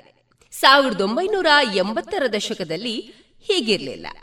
ಅಂಗಡಿಯವರು ಸಾಮಾನ್ಯವಾಗಿ ಕಾಗದದ ಪೊಟ್ಟಣವನ್ನು ಕಟ್ಟಿಯೋ ಅಥವಾ ಅದಕ್ಕಾಗಿಯೇ ಮಾಡಿದಂತಹ ಕಾಗದದ ಚೀಲದಲ್ಲಿ ಹಾಕಿಯೋ ಕೊಡ್ತಾ ಇದ್ರು. ಆದರೆ ಈಗ ಎಲ್ಲಿ ಹೋದ್ರೂ ಪ್ಲಾಸ್ಟಿಕ್ಕೇ. ಅಂಗಡಿಯವ ಕೊಟ್ಟ ಚೀಲದಲ್ಲಿನ ಬೇಳೆಯನ್ನು ಅಥವಾ ತರಕಾರಿಯನ್ನು ಖಾಲಿ ಮಾಡಿ ಅನಂತರ ಅದನ್ನ ಬೀದಿಯಲ್ಲಿರುವ ಇಲ್ಲವೇ ನಿಮ್ಮದೇ ಮನೆಯಲ್ಲಿರುವಂತಹ ಕಸದ ಬುಟ್ಟಿಯಲ್ಲಿ ಹಾಕಿದಿರೇನಿ. ಆ ಕಸದ ಬುಟ್ಟಿಯು ಪ್ಲಾಸ್ಟಿಕ್ಕೇ. ವಿಚಿತ್ರ ಎಂದ್ರೆ ನೀವು ಬೇಳೆ ಹೊತ್ತು ತಂದ ಆ ತೆಳ್ಳಗಿನ ಪ್ಲಾಸ್ಟಿಕ್ಕು, ಅದನ್ನ ಬಿಸಾಡಿದ ಗಟ್ಟಿ ಮುಟ್ಟದ ಪ್ಲಾಸ್ಟಿಕ್ಕು ಎರಡು ಒಂದೇ ವಸ್ತು. ಅವೆರಡನ್ನು ತಯಾರಿಸಲು ಬಳಸಿದ ವಸ್ತು ಒಂದೇ. ರಾಸಾಯನಿಕ ಎಂದ್ರೆ ಬಹುಶಃ ನೀವು ನಂಬಲಾರಿರಿ. ಪ್ಲಾಸ್ಟಿಕ್ನ ಜನಪ್ರಿಯತೆಗೆ ಇದು ಒಂದು ಕಾರಣ. ಒಂದೇ ರಾಸಾಯನಿಕದಿಂದ ಹಲವಾರು ಬಗೆಯ ವಸ್ತುಗಳನ್ನು ತಯಾರಿಸಬಹುದು. ತೆಳ್ಳಗಿನ ಪಾರದರ್ಶಕ ಹಾಳೆ, ಗಟ್ಟಿಯಾದ ದಪ್ಪಗಿನ ರಟ್ಟಿನಂತಹ ಹಾಳೆ, ಲೋಹದಷ್ಟೇ ಗಟ್ಟಿ ಹಾಗೂ ಭದ್ರವಾದ ವಸ್ತು ಇತ್ಯಾದಿ. ಜೊತೆಗೆ ಅದು ಥರ್ಮೋಪ್ಲಾಸ್ಟಿಕೋ ಥರ್ಮೋಸೆಟ್ಟೋ ಎಂದು ಬೇರೆನೆ. ಪ್ಲಾಸ್ಟಿಕ್ಕು ಹೀಗೆ ಬಹುರೂಪಿ. ಇಂದು ಇಡೀ ಪ್ರಪಂಚದಲ್ಲಿ ನಾವು ಬಳಸುವಂತಹ ಪ್ಲಾಸ್ಟಿಕ್ಕುಗಳಲ್ಲಿ ಇರುವ ರಾಸಾಯನಿಕಗಳು ಕೇವಲ ಬೆರಳೆಣಿಕೆಯಷ್ಟು. ಅವುಗಳನ್ನು ethylene, vinyl chloride, ethyl acrylate, styrene, ಎಸ್ಟರ್ಗಳು ಎಂದು ಹೆಸರಿಸಬಹುದು. ಆದರೆ ಇವುಗಳಲ್ಲಿ ಅತಿ ಜನಪ್ರಿಯವಾದದ್ದು ಎಂದರೆ ಪಾಲಿಇಥಿಲೀನು. ನಾವು ಸಾಮಾನ್ಯವಾಗಿ ಪಾಲಿಥೀನ್ ಚೀಲ ಎನ್ನುತ್ತೇವಲ್ಲ, ಅದರಲ್ಲಿರುವ ರಾಸಾಯನಿಕ. ಇದರ ಬಲು ಜನಪ್ರಿಯ ಪರಿಚಿತ ರೂಪ ಎಂದರೆ ನಿತ್ಯ ಬೆಳಗ್ಗೆ ನಾವು ಕೊಂಡು ಬರುವ ಹಾಲಿನ ಚೀಲ. ಹಾಲು ಯಾವುದೇ ಸಂಸ್ಥೆ ಇದ್ದಿರಬಹುದು, ಅದನ್ನು ಹೊತ್ತು ತರುವ ಚೀಲ ಮಾತ್ರ ಪಾಲಿಇಥಿಲಿನ್ನದ್ದೇ. ಆಡು ಭಾಷೆಯಲ್ಲಿ ಪಾಲಿಥೀನು. ನಾವು ಪ್ರತಿದಿನ ಬಳಸಿ ಬಿಸಾಡುವ ಪ್ಲಾಸ್ಟಿಕ್ಗಳಲ್ಲಿ ಮೂರನೆಯ ಒಂದು ಭಾಗದಷ್ಟು ಕೇವಲ ಈ ಪಾಲಿಥೀನ್ನ ವಸ್ತುಗಳೇ ಆಗಿರುವುದು ಅದರ ಜನಪ್ರಿಯತೆಯನ್ನು, ಪ್ಲಾಸ್ಟಿಕ್ಕಿನ ಸಮಸ್ಯೆಯನ್ನು ಎತ್ತಿ ತೋರಿಸುತ್ತದೆ. ಪಾಲಿಥೀನನ್ನು ತಯಾರಿಸಲು ಬಳಸುವ ಮೂಲ ವಸ್ತು ಒಂದು ಕಾರ್ಬನಿಕ ಅನಿಲ, ಇಥಿಲೀನ್ ಎನ್ನುವ ಅನಿಲ.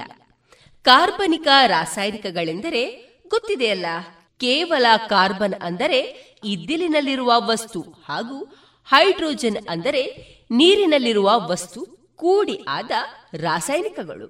ಕಾರ್ಬನ್ ಅಣುಗಳು ಹೈಡ್ರೋಜನಿನ ಜೊತೆಗಷ್ಟೇ ಅಲ್ಲದೆ ತಮ್ಮ ತಮ್ಮೊಳಗೆ ಆದ ಜೋಡಿಸಿಕೊಳ್ಳಬಹುದಾದ್ರಿಂದ ಕೇವಲ ಈ ಎರಡೇ ರಾಸಾಯನಿಕಗಳಿಂದ ಸಾವಿರಾರು ರಾಸಾಯನಿಕ ವಸ್ತುಗಳು ರೂಪುಗೊಳ್ಳಬಹುದು.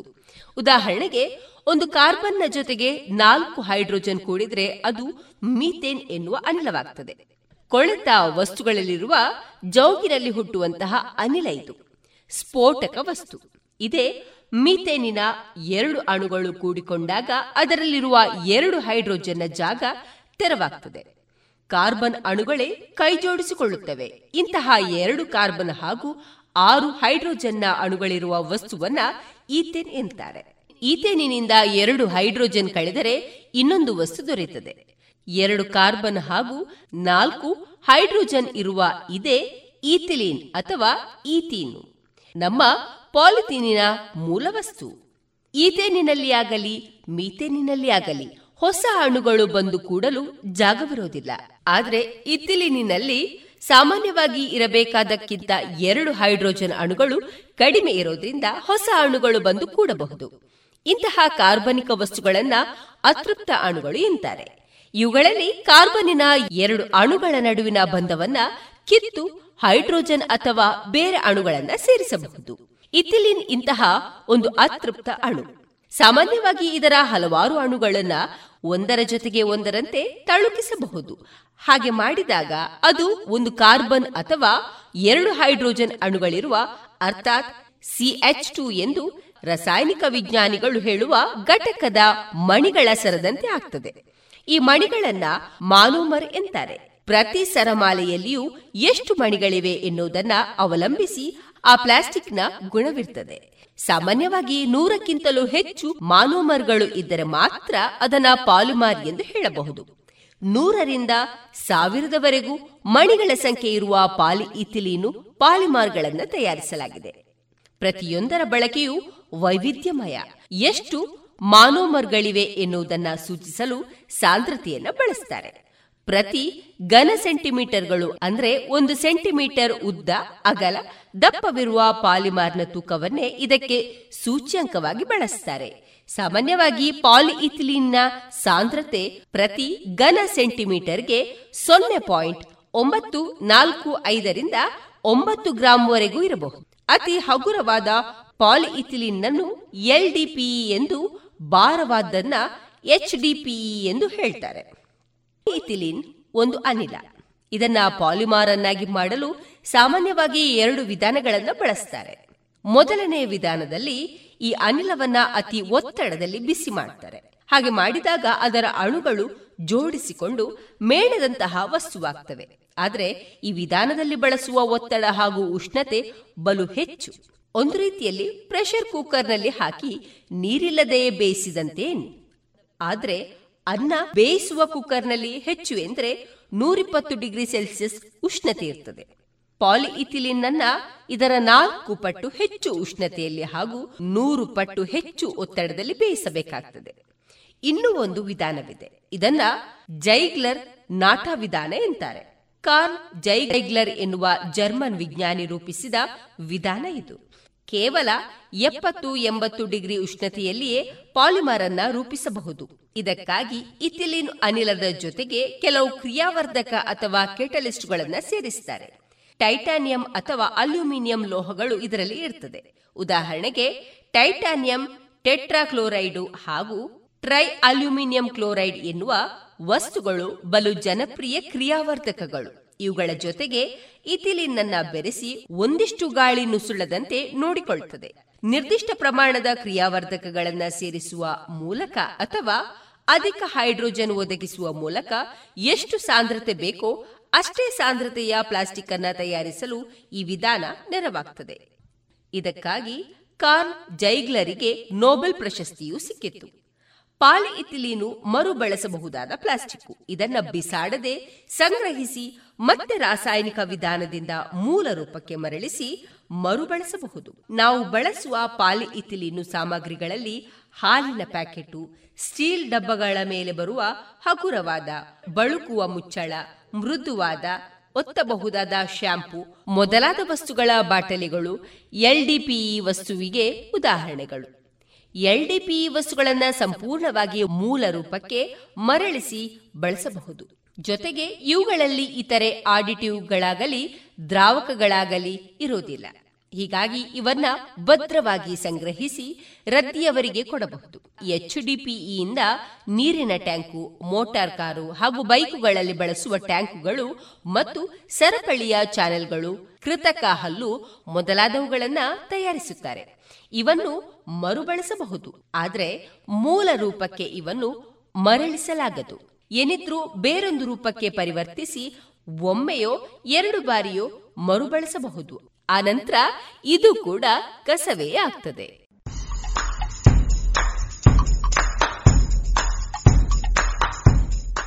ನಿಮಗೆ ಗೊತ್ತೇ ಮನುಷ್ಯನ ಕೂದಲು ಎಷ್ಟು ದಿನ ಬಾಳಬಹುದು?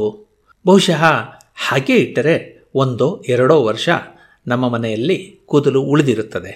ಆದರೆ ಮೂರು ಸಾವಿರ ವರ್ಷ ಹಳೆಯದಾದರೂ ಇನ್ನೂ ಕೂದಲಿನ ಸ್ವರೂಪವನ್ನು ಉಳಿಸಿಕೊಂಡಿರುವಂತಹ ಜಡೆಯನ್ನು ಯುರೋಪಿನಲ್ಲಿ ಹೆಕ್ಕಿ ತೆಗೆದಿದ್ದಾರೆ.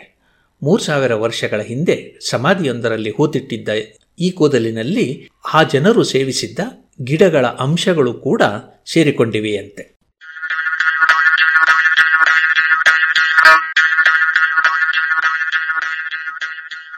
ಬೀಗಲ್ ಸಾಹಸಯಾನ.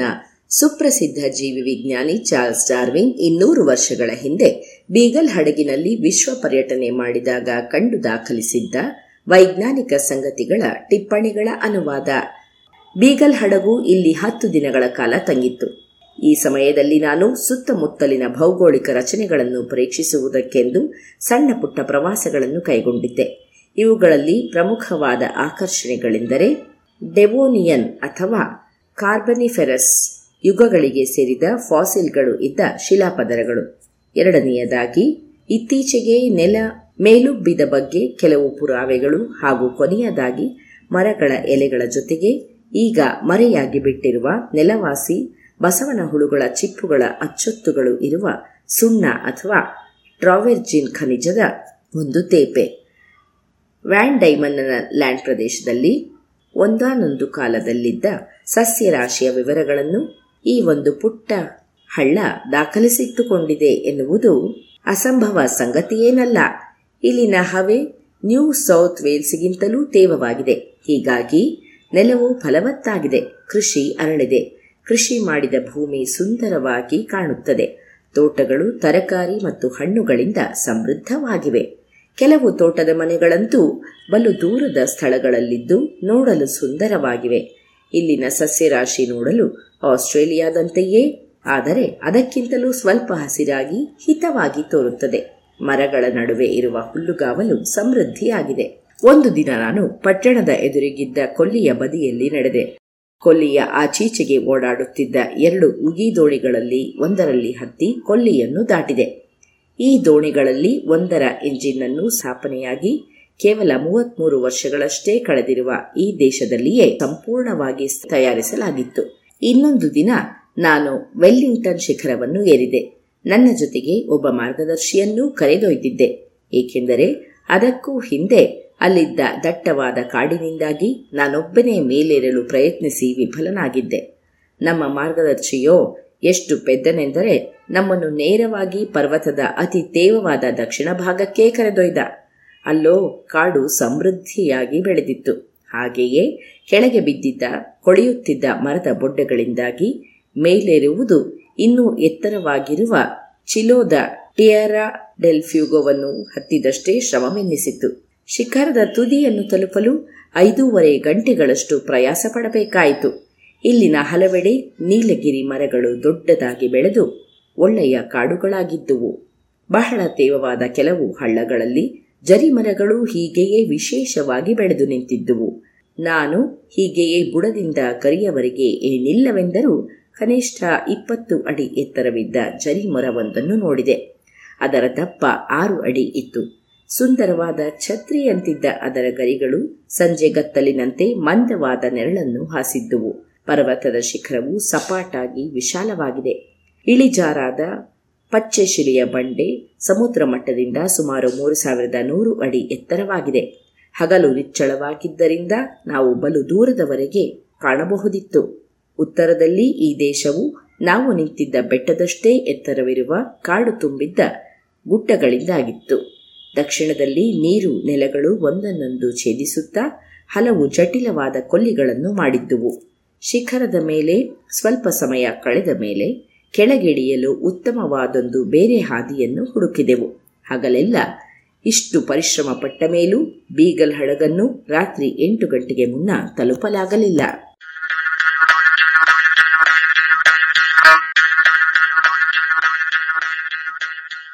ವಾರದ ವಿಜ್ಞಾನಿ Max Karl Ernst Ludwig Planck. ಈತ ಜರ್ಮನಿಯ ಭೌತವಿಜ್ಞಾನಿ. ಭೌತವಿಜ್ಞಾನದಲ್ಲಿ ಒಂದು ಹೊಸ ಚಿಂತನೆಯನ್ನು ಮೂಡಿಸಿದ ತಾತ್ವಿಕ ಭೌತವಿಜ್ಞಾನಿ, ಕ್ವಾಂಟಮ್ ಭೌತವಿಜ್ಞಾನ ಎನ್ನುವ ಹೊಸದೊಂದು ಜ್ಞಾನ ಶಾಖೆ ಹುಟ್ಟಲು ಈತನೇ ಕಾರಣ. ಈತ ಹುಟ್ಟಿದ್ದು ಏಪ್ರಿಲ್ ಇಪ್ಪತ್ತಾರು ಸಾವಿರದ ಎಂಟುನೂರ ಐವತ್ತೆಂಟರಲ್ಲಿ ಜರ್ಮನಿಯ ಹೋಲ್ಸ್ಟೈನ್ ಪ್ರಾಂತ್ಯದ ಕೀಲ್ ಎಂಬಲ್ಲಿ ಜನಿಸಿದ. ಮ್ಯೂನಿಕ್ ವಿಶ್ವವಿದ್ಯಾನಿಲಯದಲ್ಲಿ ಸಂಗೀತ ಪ್ರಾಧ್ಯಾಪಕರಾಗಿದ್ದವರ ಎರಡನೆಯ ಹೆಂಡತಿಯ ಮಗ ಈತ. ಆ ಕಾರಣದಿಂದಾಗಿಯೇ ಸಂಗೀತದಲ್ಲಿ ಆಸಕ್ತಿ ಇದ್ದರೂ ಮುಂದೆ ಭೌತವಿಜ್ಞಾನವನ್ನೇ ಅಧ್ಯಯನ ಮಾಡಿದ. ತದನಂತರ ತಾತ್ವಿಕ ಭೌತವಿಜ್ಞಾನಿಯಾದ. ಇಪ್ಪತ್ತನೆಯ ಶತಮಾನದ ಆರಂಭದಲ್ಲಿ ವಿಕಿರಣಗಳು ಹಾಗೂ ಶಕ್ತಿಯ ಸಂಬಂಧಗಳ ಬಗ್ಗೆ ಸಂಶೋಧನೆಗಳು ನಡೆಯುತ್ತಿದ್ದುವು. ಬೆಳಕು, ವಿದ್ಯುತ್ಕಾಂತೀಯ ತರಂಗಗಳು ಪ್ರತ್ಯೇಕವೇನಲ್ಲ ಎನ್ನುವ ಅರಿವು ಮೂಡಿತ್ತು. ಜೊತೆಗೆ ಹೊಸದಾಗಿ ಕ್ಷಕಿರಣ ಅಂದರೆ ಎಕ್ಸ್ರೇ ಮತ್ತು ಇತರೆ ವಿಕಿರಣಗಳು ಅಂದರೆ ರೇಡಿಯೋ ಆಕ್ಟಿವಿಟಿ ಕೂಡ ಪತ್ತೆಯಾಗಿದ್ದುವು. ಇವುಗಳೆಲ್ಲವೂ ಶಕ್ತಿಯ ವಿವಿಧ ಸ್ವರೂಪಗಳು ಎಂದು ಗೊತ್ತಾಗಿತ್ತಾದರೂ ತರಂಗಗಳಲ್ಲಿ ಇರುವಂತಹ ಶಕ್ತಿ ಕ್ವಚಿತ್ತಾಗಿ ಇಂತಿಷ್ಟೇ ಎಂದಿರುತ್ತದೆಯೋ ಅಥವಾ ಒಂದು ತರಂಗವನ್ನು ಇನ್ನೊಂದರಿಂದ ಪ್ರತ್ಯೇಕಿಸಲಾಗದಂತೆ ಇರುತ್ತದೆಯೋ ಎನ್ನುವ ಪ್ರಶ್ನೆ ಇತ್ತು. ಈ ಸಂದರ್ಭದಲ್ಲಿ ಶಕ್ತಿ ಎನ್ನುವುದು ನಿರ್ದಿಷ್ಟ ಪ್ರಮಾಣದಲ್ಲಿಯಷ್ಟೇ ವರ್ಗಾವಣೆಯಾಗುತ್ತದೆ, ಅಂಕಿಗಳಂತೆ ಅದನ್ನು ಎಣಿಸಬಹುದು ಎಂದು ಸೂಚಿಸಿದವ ಮ್ಯಾಕ್ಸ್ ಪ್ಲಾಂಕ್. ಅಷ್ಟೇ ಅಲ್ಲ, ಇದಕ್ಕೆ ಕ್ವಾಂಟಾ ಎಂಬ ಹೆಸರನ್ನು ಕೂಡ ಈತ ಕೊಟ್ಟ. ಪ್ರತಿಯೊಂದು ತರಂಗದ ಶಕ್ತಿಯನ್ನು ಅದು ಚಲಿಸುವ ವೇಗದಿಂದ ಗಣಿಸಬಹುದು ಎಂದು ತಿಳಿಸಿದ. ಇದಕ್ಕಾಗಿ ಬಳಸುವ ನಿರ್ದಿಷ್ಟಾಂಕವನ್ನು ಈಗಲೂ ಪ್ಲಾಂಕ್ ನಿರ್ದಿಷ್ಟಾಂಕ ಅಥವಾ ಪ್ಲಾಂಕ್ ಕಾನ್ಸ್ಟಂಟ್ ಎಂದು ಹೇಳುತ್ತಾರೆ. ಪ್ಲಾಂಕನ ಈ ತರ್ಕಗಳು ಭೌತವಿಜ್ಞಾನದ ಗತಿಯನ್ನೇ ಬದಲಿಸಿದವು ಎಂದರೆ ತಪ್ಪೇನಲ್ಲ. ಕ್ವಾಂಟಮ್ ಫಿಸಿಕ್ಸ್ ಎನ್ನುವ ಹೊಸ ಶಾಖೆ ಆರಂಭವಾಯಿತು. ತನ್ನ ಈ ಕೊಡುಗೆಗಾಗಿ ಪ್ಲಾಂಕ್ ಸಾವಿರದ ಒಂಬೈನೂರ ಹದಿನೆಂಟರಲ್ಲಿ ನೋಬೆಲ್ ಪಾರಿತೋಷಕವನ್ನು ಕೂಡ ಪಡೆದ. ಈ ಪ್ಲಾಂಕನ ಬಗ್ಗೆ ಸುಪ್ರಸಿದ್ಧ ವಿಜ್ಞಾನಿ ಆಲ್ಬರ್ಟ್ ಐನ್ಸ್ಟೀನ್ ಒಂದು ಕಡೆಯಲ್ಲಿ ಹೀಗೆ ಬರೆದಿದ್ದಾರೆ: ವಿಜ್ಞಾನ ದೇಗುಲದಲ್ಲಿ ವಿಜ್ಞಾನ ದೇವತೆಯನ್ನು ಪೂಜಿಸುವುದಕ್ಕೆ ಹಲವಾರು ಬಗೆಯ ಜನ ಬರ್ತಾರೆ. ಕೆಲವರು ದೇಗುಲದಲ್ಲಿ ತಮ್ಮ ಪ್ರತಿಭೆಯ ಪ್ರದರ್ಶನಕ್ಕೆ ಅವಕಾಶ ದೊರಕುತ್ತದೆ ಎಂದು ಅಲ್ಲಿಗೆ ಬರುತ್ತಾರೆ. ಕ್ರೀಡಾಳುಗಳು ತಮ್ಮ ಶಕ್ತಿ ಪ್ರದರ್ಶನಕ್ಕೆ ಎಂದು ಆಟದ ಮೈದಾನಕ್ಕೆ ಹೋಗುತ್ತಾರಲ್ಲ ಹಾಗೆ. ಇನ್ನೂ ಒಂದು ಬಗೆಯ ಜನರಿದ್ದಾರೆ, ದೇಗುಲದಿಂದ ಏನಾದರೂ ಲಾಭ ದೊರೆಯುತ್ತದೆ ಎನ್ನುವ ಕಾರಣಕ್ಕೆ ಅಲ್ಲಿ ಬಂದು ತಮ್ಮ ಬುದ್ಧಿಯನ್ನು ಧಾರೆ ಎರೆಯುತ್ತಾರೆ. ಒಂದು ರೀತಿಯಲ್ಲಿ ಇವರೆಲ್ಲ ಆಕಸ್ಮಿಕವಾಗಿ ವಿಜ್ಞಾನಿಗಳಾದವರು. ಬೇರೆ ಯಾವ ಅವಕಾಶವೂ ದೊರಕದೇ ಇದ್ದದ್ದರಿಂದ ವಿಜ್ಞಾನಿಗಳಾದವರು ಎನ್ನಬಹುದು. ಬೇರೆ ಯಾವುದಾದರೂ ಅವಕಾಶಗಳು ಅಕಸ್ಮಾತ್ ದೊರಕಿದ್ದಲ್ಲಿ ಇವರು ವಿಜ್ಞಾನಿಗಳಾಗುವುದನ್ನು ಮರೆತು ರಾಜಕಾರಣಿಗಳೋ ವ್ಯಾಪಾರಿಗಳೋ ಆಗಿರುತ್ತಿದ್ದರು ಎನ್ನುವುದು ಖಂಡಿತ. ಒಂದು ವೇಳೆ ಯಾರಾದರೂ ಬಂದು ಇವರನ್ನೆಲ್ಲ ವಿಜ್ಞಾನ ದೇಗುಲದಿಂದ ಓಡಿಸಿಬಿಟ್ಟರು ಎನ್ನಿ, ಆಗಲೂ ಕೂಡ ಕೆಲವರು ವಿಜ್ಞಾನದ ಪೂಜಾರಿಗಳು ದೇಗುಲದಲ್ಲಿಯೇ ಉಳಿದಿರುತ್ತಾರೆ. ಇವರಲ್ಲಿ ಕೆಲವರು ಪುರಾತನರು, ಇನ್ನು ಕೆಲವರು ಇಂದಿನವರು. ಅಂತಹ ಕೆಲವೇ ಕೆಲವು ವಿಜ್ಞಾನದ ಅಪ್ಪಟ ಪೂಜಾರಿಗಳಲ್ಲಿ ಮ್ಯಾಕ್ಸ್ ಪ್ಲಾಂಕ್ ಒಬ್ಬರು. ಇಂತಹ ಮ್ಯಾಕ್ಸ್ ಪ್ಲಾಂಕ್ ಜರ್ಮನಿಯಲ್ಲಿ ಇಪ್ಪತ್ತನೆಯ ಶತಮಾನದ ಆರಂಭದಲ್ಲಿ ನಡೆದ ಸಂಶೋಧನೆಗಳಿಗೆ ಪ್ರೋತ್ಸಾಹವನ್ನು ನೀಡಿದ. ಕೈಸರ್ ವಿಲ್ಹೆಲ್ಮ್ ಸಂಶೋಧನಾಲಯದಲ್ಲಿ ಎರಡು ಅವಧಿಗೆ ಅಧ್ಯಕ್ಷನಾಗಿದ್ದ ಮ್ಯಾಕ್ಸ್ ಪ್ಲಾಂಕ್ ಹಲವಾರು ಮೂಲಭೂತ ಸಂಶೋಧನೆಗಳಿಗೆ ಕಾರಣನಾದ. ಜರ್ಮನಿ ವಿಜ್ಞಾನ ಕ್ಷೇತ್ರದಲ್ಲಿ ಬೆಳಗುವಂತೆ ಮಾಡಿದ. ಅದೇ ಕಾರಣಕ್ಕೆ ಅವನ ನೆನಪಿನಲ್ಲಿ ಕೈಸರ್ ವಿಲ್ಹೆಲ್ಮ್ ಸಂಸ್ಥೆಗೆ ಮ್ಯಾಕ್ಸ್ ಪ್ಲಾಂಕ್ ಸಂಶೋಧನಾಲಯ ಎಂದು ಹೆಸರಿಡಲಾಗಿದೆ. ಇಂದು ಇದು ಜರ್ಮನಿಯಲ್ಲಿನ ಅತ್ಯಂತ ಪ್ರತಿಷ್ಠಿತ ಸಂಶೋಧನಾಲಯಗಳ ಸಂಘಟನೆ. ವಿವಿಧ ಕ್ಷೇತ್ರಗಳಲ್ಲಿ ಉನ್ನತ ಸಂಶೋಧನೆ ನಡೆಸುತ್ತಿರುವಂತಹ ಎಂಬತ್ತ ಮೂರು ಪ್ರಯೋಗಾಲಯಗಳ ಸಂಘಟನೆ ಇದಾಗಿದೆ.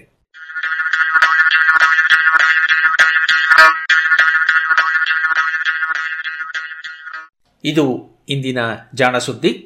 ರಚನೆ ಕೊಳ್ಳೇಗಾಲ ಶರ್ಮಾ. ಜಾಣಧ್ವನಿ ಶ್ರೀಮತಿ ಭಾರತಿ, ಶ್ರೀಮತಿ ನವ್ಯಾಯನ್, ಶ್ರೀಮತಿ ತೇಜಸ್ವಿನಿ ರಾಜೇಶ್ ಮತ್ತು ಶ್ರೀ ಕೊಳ್ಳೇಗಾಲ ಶರ್ಮಾ.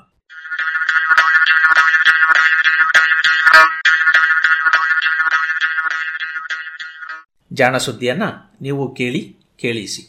ನಿಮ್ಮ ಸಲಹೆ, ಸಂದೇಹ, ಸೂಚನೆಗಳನ್ನು ಒಂಬತ್ತು ಎಂಟು ಎಂಟು ಆರು ಆರು ನಾಲ್ಕು ಸೊನ್ನೆ ಮೂರು ಎರಡು ಎಂಟು ಈ ನಂಬರಿಗೆ ನೇರವಾಗಿ ವಾಟ್ಸಪ್ ಮಾಡಿ, ಇಲ್ಲವೇ ವಾಯ್ಸ್ ಮೆಸೇಜಿನಲ್ಲಿ ಕಳಿಸಿಕೊಡಿ.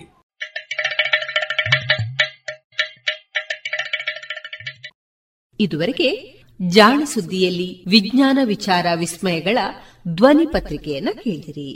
ಪ್ರಸ್ತುತಿ ಕೊಳ್ಳೇಗಾಲ ಶರ್ಮಾ. ಡೇ ಆಗಿರಲಿ ನೈಟ್ ಆಗಿರಲಿ ನಿಮ್ಮ ಮನೆ ಸದಾ ಬ್ರೈಟ್ ಆಗಿರಲಿ. ದೀರ್ಘ ಬಾಳಿಕೆಯ ನಮ್ಮದೇ ಊರಿನ ಹೆಮ್ಮೆಯ ಉತ್ಪನ್ನ ಓಶಿಮಾ ಬ್ಯಾಟರಿ ಇಂದೇ ಇನ್ಸ್ಟಾಲ್ ಮಾಡಿ. Oshima, grab the power.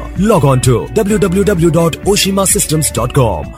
Nandana Puttur chits private limited Karnataka ಸರ್ಕಾರದಿಂದ ಮಾನ್ಯತೆಯನ್ನು ಪಡೆದಿದ್ದು, ಸಂಸ್ಥೆಯು ಸಹಕಾರ ನಿಬಂಧಕರ ಆದೇಶ ಅನುಮತಿಯೊಂದಿಗೆ ಚಿಟ್ ಫಂಡ್ ವ್ಯವಹಾರವನ್ನು ನಡೆಸ್ತಾ ಇರುವ ಸಂಸ್ಥೆ Nandana Puttur chits private limited. ನೌಕರರು, ಖಾಸಗಿ ನೌಕರರು, ವ್ಯಾಪಾರಸ್ಥರು, ಸ್ವಉದ್ಯೋಗಿಗಳು ಮತ್ತು ಕೃಷಿಕರು ಹಾಗೂ ಮನೆ ಖರೀದಿ, ವಾಹನ ಖರೀದಿ ಇನ್ನಿತರ ಮೂಲ ಉದ್ದೇಶಗಳ ಈಡೇರಿಕೆಗೆ ಉತ್ತಮ ವ್ಯವಸ್ಥೆಯನ್ನು ಹೊಂದಿಸಲಿದೆ Nandana Puttur chits private limited. ನಿಮ್ಮ ಯೋಜನೆಯ ಭವಿಷ್ಯವನ್ನ ರೂಪಿಸಲು ಇಂದೇ ಭೇಟಿ ನೀಡಿ Nandana Puttur chits private limited.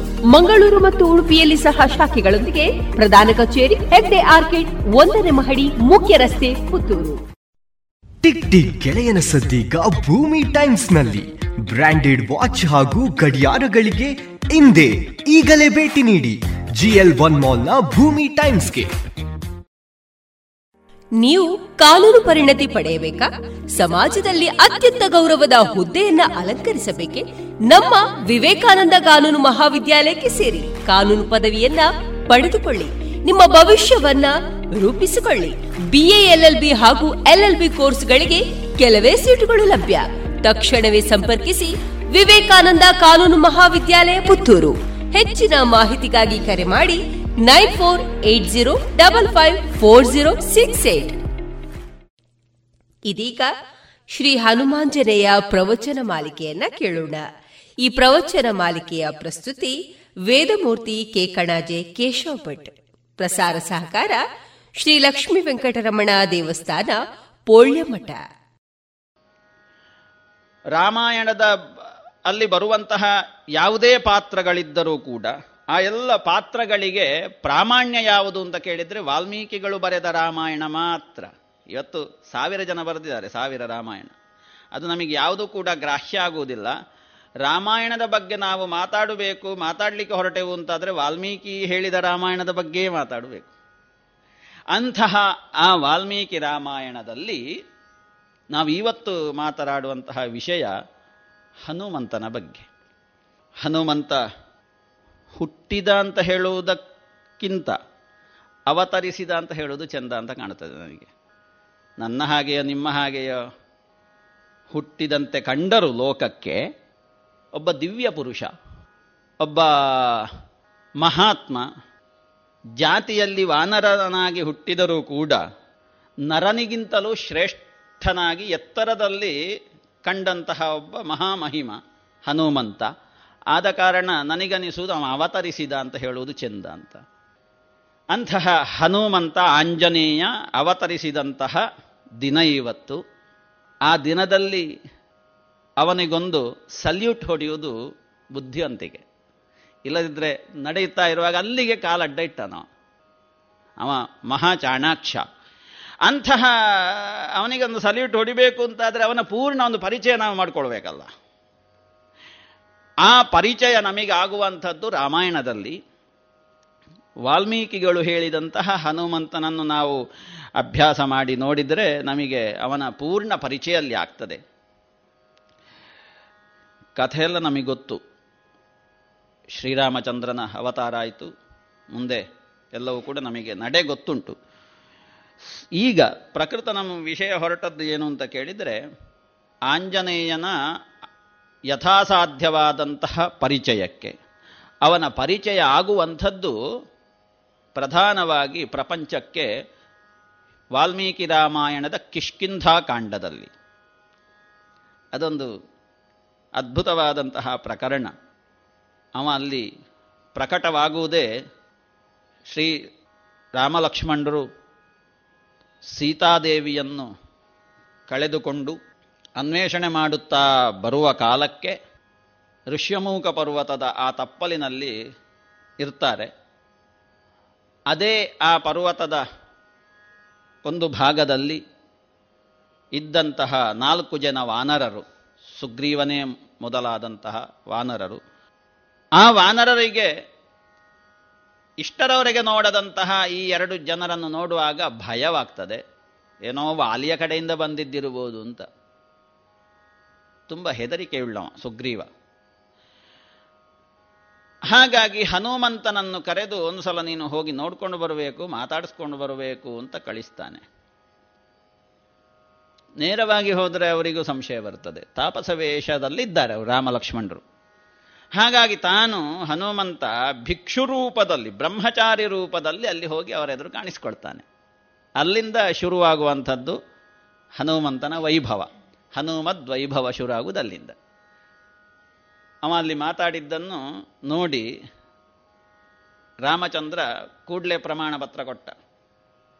ಇದು ಋಗ್ವೇದ, ಯಜುರ್ವೇದ, ಸಾಮವೇದ, ಅಥರ್ವವೇದ ಕಲಿಯದವರಿಂದ ಹೀಗೆ ಮಾತಾಡಲಿಕ್ಕೆ ಸಾಧ್ಯ ಇಲ್ಲ ಅಂತ. ಇದು ಸಮಗ್ರವಾಗಿ ವ್ಯಾಕರಣವನ್ನು ಕಲಿತು ಬಾಯಿಪಾಠ ಮಾಡದವರಿಂದ ಈ ರೀತಿ ಮಾತಾಡಲಿಕ್ಕೆ ಸಾಧ್ಯ ಇಲ್ಲ. ಎಲ್ಲಿ ಎಷ್ಟು ಬೇಕೋ ಅದನ್ನಷ್ಟೇ ಸ್ಪಷ್ಟವಾಗಿ ಮಾತಾಡ್ತಾನೆ. ಬೇಡದೇ ಇದ್ದ ಶಬ್ದಗಳು ಇಲ್ಲ. ಓ, ಇಲ್ಲಿ ಈ ಶಬ್ದವನ್ನು ಹಾಕಬೇಕಿತ್ತು ಅನ್ನುವಂಥದ್ದು ಇಲ್ಲ. ಮಾತಾಡುವಾಗ ಕೆಲವರಿಗೆ ಮಾತಾಡುವಾಗ ಸ್ವಲ್ಪ ಹೆದರಿಕೆಯೋ ಭಯವೋ ಇರ್ತದೆ, ಅಂಥದ್ದು ಯಾವುದೂ ಇಲ್ಲ. ಮುಖದಲ್ಲಿ ಒಂದು ವಿಕಾರವೂ ಇಲ್ಲ. ಈಗ ಪರಿಚಯ ಇಲ್ಲದೆ ಇರುವವರನ್ನು ಕಂಡು ಮಾತಾಡುವಾಗ ಕೆಲವೊಂದು ಸಲ ಭಯವೋ ಸಂಕೋಚವೋ ಹೀಗೆಲ್ಲ ಆಗ್ತದೆ. ಅಂಥದ್ದು ಯಾವುದೂ ಇಲ್ಲ. ಯಾವುದೇ ವಿಕ್ರಿಯ ಇಲ್ಲದಂತಹ ಒಂದು ಮಾತುಕತೆ ಅಂತಾದರೆ ಇವ ಅದ್ಭುತವಾದಂತಹ ಒಬ್ಬ ಮನುಷ್ಯ ಇರಬೇಕು, ಮನುಷ್ಯ ಇರಬೇಕು ಅಂತ.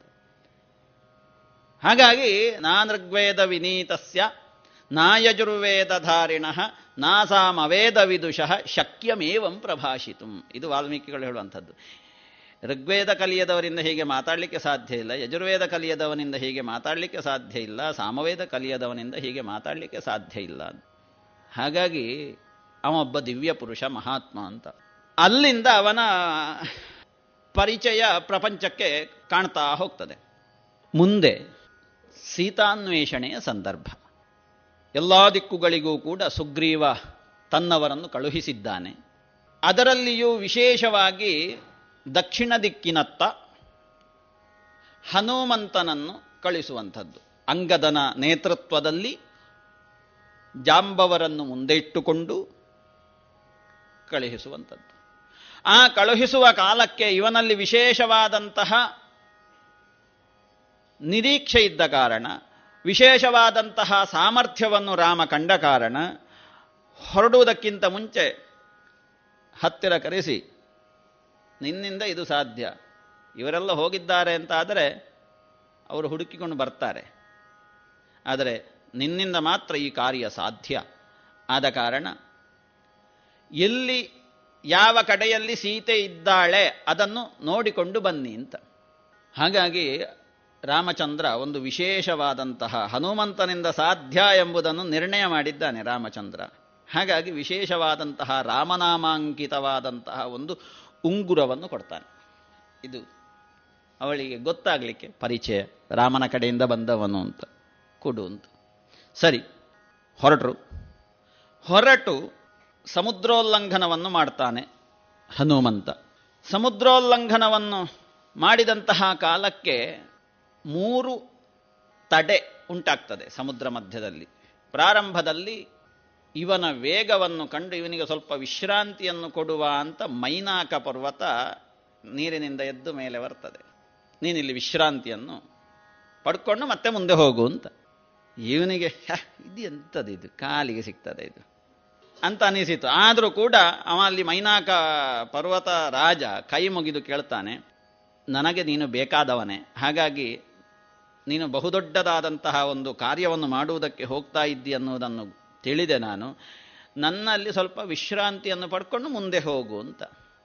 ವಿಶ್ರಾಂತಿಯನ್ನು ಪಡೆಯುವುದಕ್ಕೆ ಈಗ ಸಮಯ ಇಲ್ಲ, ನೀನು ಬಂದದ್ದಕ್ಕೆ, ನಿನ್ನ ಈ ಭಾವಕ್ಕೆ ಕೃತಜ್ಞತೆ. ಇವನಿಗೆ ಅದು ತಡೆ ಆಯಿತು. ಸರಿ, ಅಲ್ಲಿಂದ ಅದನ್ನು ದಾಟಿ ಮುಂದೆ ಹೋದ. ಮುಂದೆ ಹೋಗುವಾಗ ಅಲ್ಲಿ ಒಬ್ಬಳು ಸುರಸ ಹೇಳುವಂಥವಳು ತಡೆ ಮಾಡಿದ್ಳು. ಅದನ್ನು ನಿವಾರಣೆ ಮಾಡಿದ. ನಿವಾರಣೆ ಮಾಡಿ ಮತ್ತೆ ಮುಂದೆ ಹೋಗುವಾಗ ದ್ವಾರದ ಹತ್ತಿರ ಸಮುದ್ರೋಲ್ಲಂಘನವನ್ನು ಮಾಡಿ ಲಂಕೆಗೆ ತಲುಪಿದ್ದಾನೆ. ಲಂಕೆಯಲ್ಲಿ ದ್ವಾರದೇವತೆ ಲಂಕಿಣಿ ಅಂತ, ಅವಳು ತಡೆದು ಎಲ್ಲಿಗೆ ಅಂತ. ಅಲ್ಲಿ ಅವಳನ್ನು ನಿವಾರಿಸಿ ಅವಳಿಗೊಂದೆರಡು ಪೆಟ್ಟು ಹಾಕಿ, ಅಷ್ಟೊತ್ತಿಗೆ ಅವಳಿಗೊಂದು ವರ ಕೊಟ್ಟದ್ದು ನೆನಪಾಯಿತು. ಯಾವಾಗ ಒಬ್ಬ ಕಪಿಯಿಂದ ನನ್ನ ಮಾನಹಾನಿ ಆಗ್ತದೆಯೋ ಅಲ್ಲಿಂದ ಈ ಲಂಕೆಗೆ ಆಪತ್ತು ಬರ್ತದೆ ಅಂತ ಅದು ಈ ಲಂಕಿಣಿಗೆ ಅರಿವಾಗ್ತದೆ. ಅಂತೂ ಲಂಕಾನಾಶಕ್ಕೆ ಇದು ಪ್ರಾರಂಭ ಅನ್ನುವುದನ್ನು ಅವಳು ಸ್ಪಷ್ಟಪಡಿಸ್ತಾಳೆ. ಸರಿ, ನಿನಗೆ ಬೇಕಾದ್ದನ್ನು ನೀನು ಈ ಲಂಕೆಯಲ್ಲಿ ನೋಡು ಮಾಡು. ಸರಿ, ಹನುಮಂತನ ಉದ್ದೇಶ ರಾಮಕಾರ್ಯ. ರಾಮಕಾರ್ಯ ಬಿಟ್ಟರೆ ಬೇರೆ ಉದ್ದೇಶವೇ ಇಲ್ಲ ಹನುಮಂತನದ್ದು. ಅಷ್ಟು ತನ್ನನ್ನು ತಾನು ಆ ಕಿಷ್ಕಿಂಧಾಕಾಂಡದಲ್ಲಿ ರಾಮದರ್ಶನವಾದ ಕಾಲಕ್ಕೆ ಸಮರ್ಪಿಸಿ ಬಿಟ್ಟಿದ್ದ ರಾಮನಿಗೆ. ರಾಮ ಬಿಟ್ಟರೆ ಬೇರೆ ಆಲೋಚನೆಯೇ ಇಲ್ಲ ಅವನ ತಲೆಯಲ್ಲಿ. ರಾಮ ರಾಮ ರಾಮ.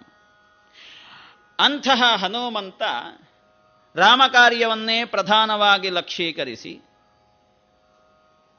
ಸೀತೆಯನ್ನು ಹುಡುಕಬೇಕು, ಸೀತಾನ್ವೇಷಣೆಯಾಗಬೇಕು ಅನ್ನುವಂತಹ ಉದ್ದೇಶದಿಂದ ರಾತ್ರಿ ಕಾಲದಲ್ಲಿ ಅಲ್ಲಿ ಹೋಗಿ ತಲುಪಿದ್ದಾನೆ. ಅಲ್ಲಿ ಗೊತ್ತಾಗ್ತದೆ, ನೇರ ಅವನ ನಿಜ ಶರೀರದಲ್ಲಿ ಹೋದರೆ ಕಾರ್ಯ ವೈಫಲ್ಯ ಆಗ್ತದೆ. ಹೆದರಲಿಲ್ಲ, ಕಾರ್ಯ ವೈಫಲ್ಯ ಆಗ್ತದೆ.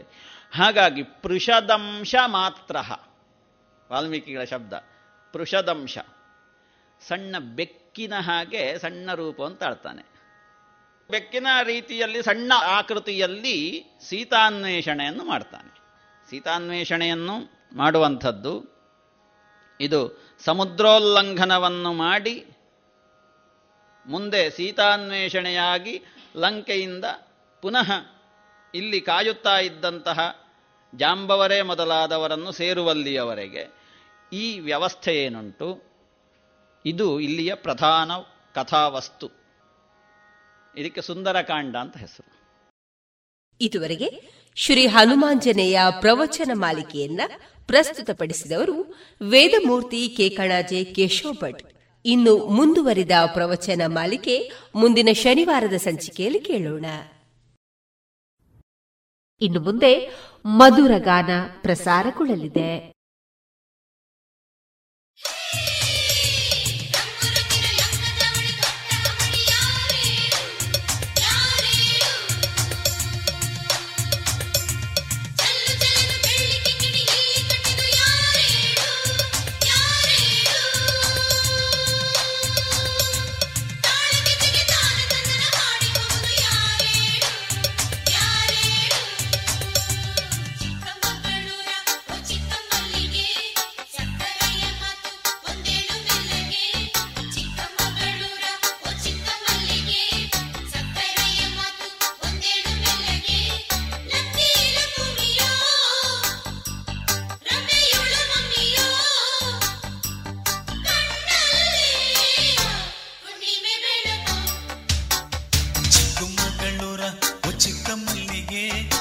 ಕರೆಯ ಮಾತು ಒಂದೇಳು ಮೆಲ್ಲಗೆ ಚಿಕ್ಕಮಗಳೂರ ಓ ಚಿಕ್ಕ ಮಲ್ಲಿಗೆ ಸಕ್ಕರೆಯ ಮಾತು ಒಂದೇಳು ಮೆಲ್ಲಗೆ ಲಕ್ಕಿಲ ಕುಮಿಯೋ ರಂಬೆ ಇವಳ ಮಮ್ಮಿಯೋ ಕಣ್ಣಲ್ಲೇ ಹಾ ಹುಣ್ಣಿಮೆ ಬೆಳಕು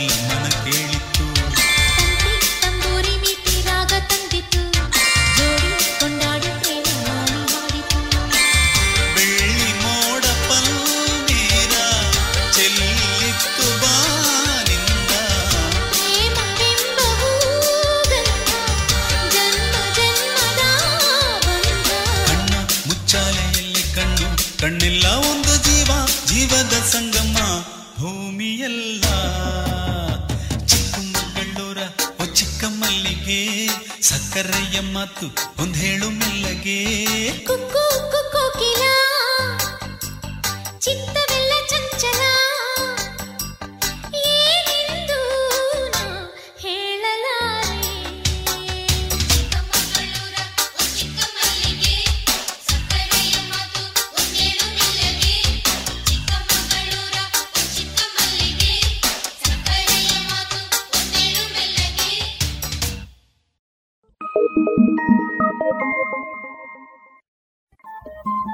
ರೇಡಿಯೋ ಪಾಂಚಜನ್ಯ ತೊಂಬತ್ತು ಬಿಂದು ಎಂಟು ಎಫ್ಎಂ ಸಮುದಾಯ ಬಾನುಲಿ ಕೇಂದ್ರ ಪುತ್ತೂರು.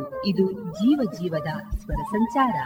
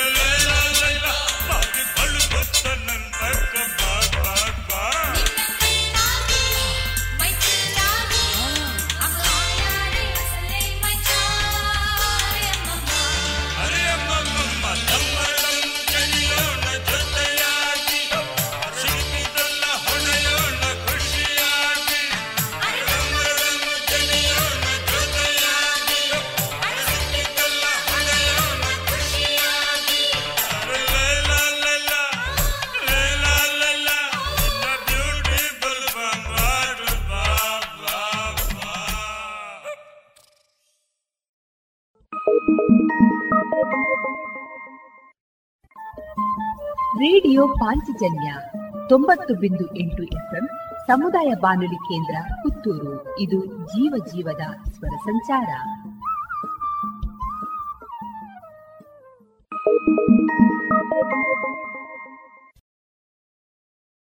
ಓಂ ಶಾಂತಿ ಶಾಂತಿ, ಓಂ ಶಾಂತಿ ಶಾಂತಿ.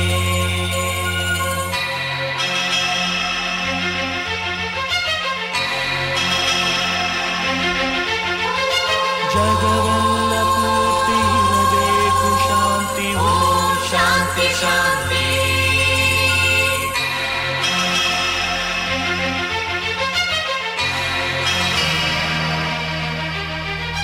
ಜನರಲ್ಲಿ ಪ್ರೀತಿ ಬರಬೇಕು ನೀತಿ, ಓಂ ಶಾಂತಿ ಶಾಂತಿ.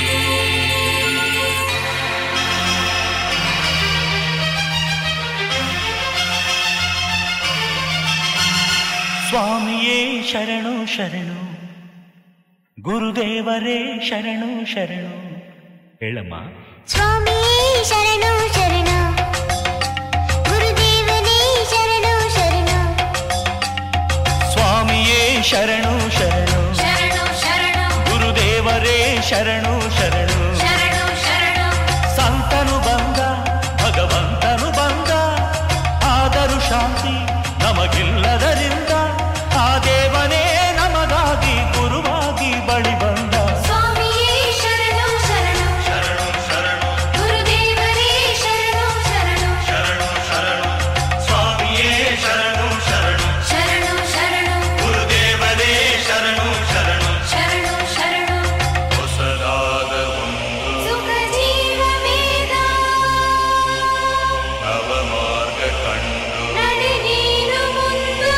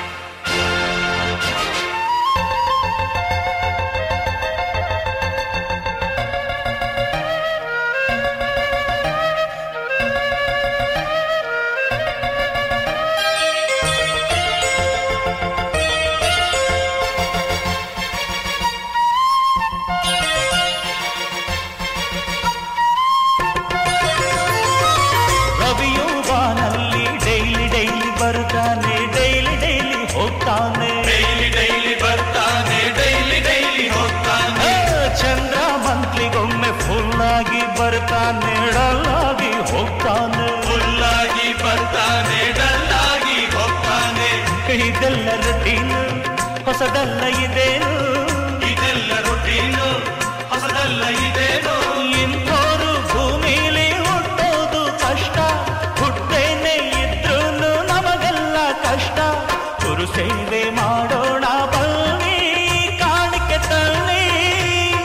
ಸ್ವಾಮಿಯೇ ಶರಣು ಶರಣು, ಗುರುದೇವರೇ ಶರಣು ಶರಣು.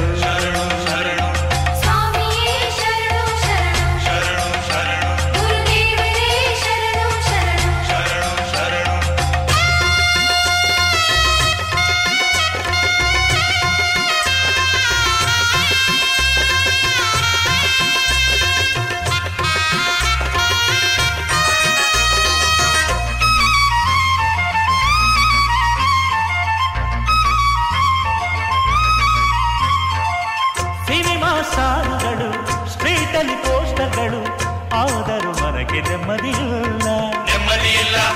ಎಂಪಿ ಎಂಎಲ್ಎಗಳು ಮಂತ್ರಿ ಮಂತ್ರಿಗಳು ಇದ್ದರೂ ಒಳಗೆ ಶಾಂತಿಯಿಲ್ಲ, ಶಾಂತಿಯಿಲ್ಲ. ಕಾಟಾ ಬಿಲ್ಲಾ ಇಂದು ಕೋಟಿ ಕೋಟೀಶ್ವರ, ಹೇಳಿದರು ಅಷ್ಟೋ ತರ ಚಿಂತೆ ಎಷ್ಟೋ ತರ.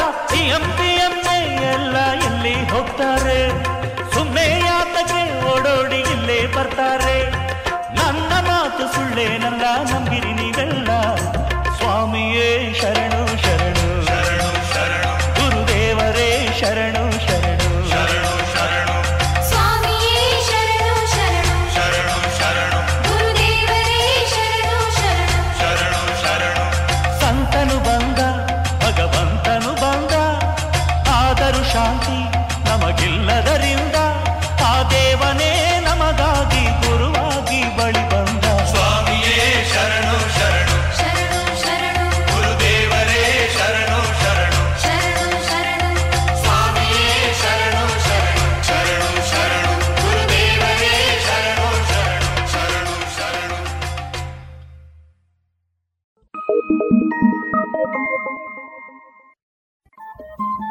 ರೇಡಿಯೋ ಪಾಂಚಜನ್ಯ ತೊಂಬತ್ತು ಬಿಂದು ಎಂಟು ಎಫ್ಎಂ ಸಮುದಾಯ ಬಾನುಲಿ ಕೇಂದ್ರ ಪುತ್ತೂರು. ಇದು ಜೀವ ಜೀವದ ಸ್ವರ ಸಂಚಾರ.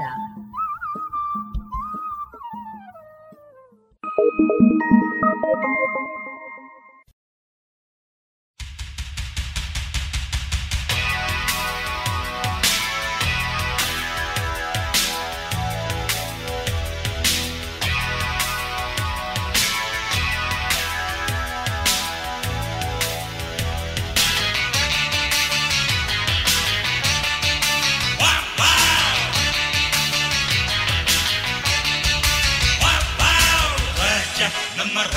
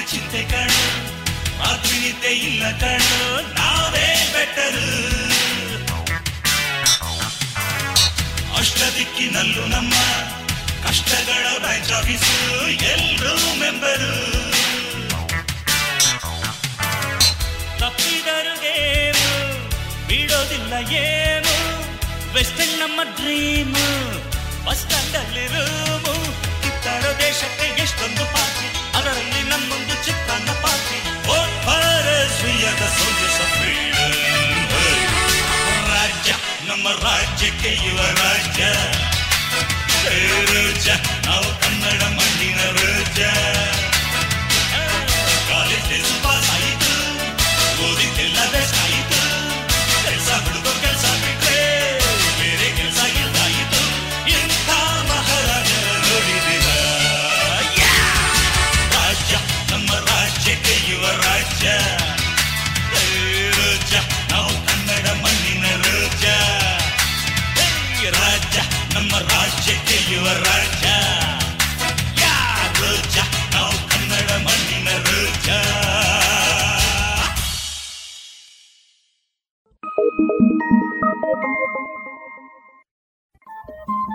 ರೇಡಿಯೋ ಪಾಂಚಜನ್ಯ ತೊಂಬತ್ತು ಬಿಂದು ಎಂಟು ಎಫ್ಎಂ ಸಮುದಾಯ ಬಾನುಲಿ ಕೇಂದ್ರ ಪುತ್ತೂರು.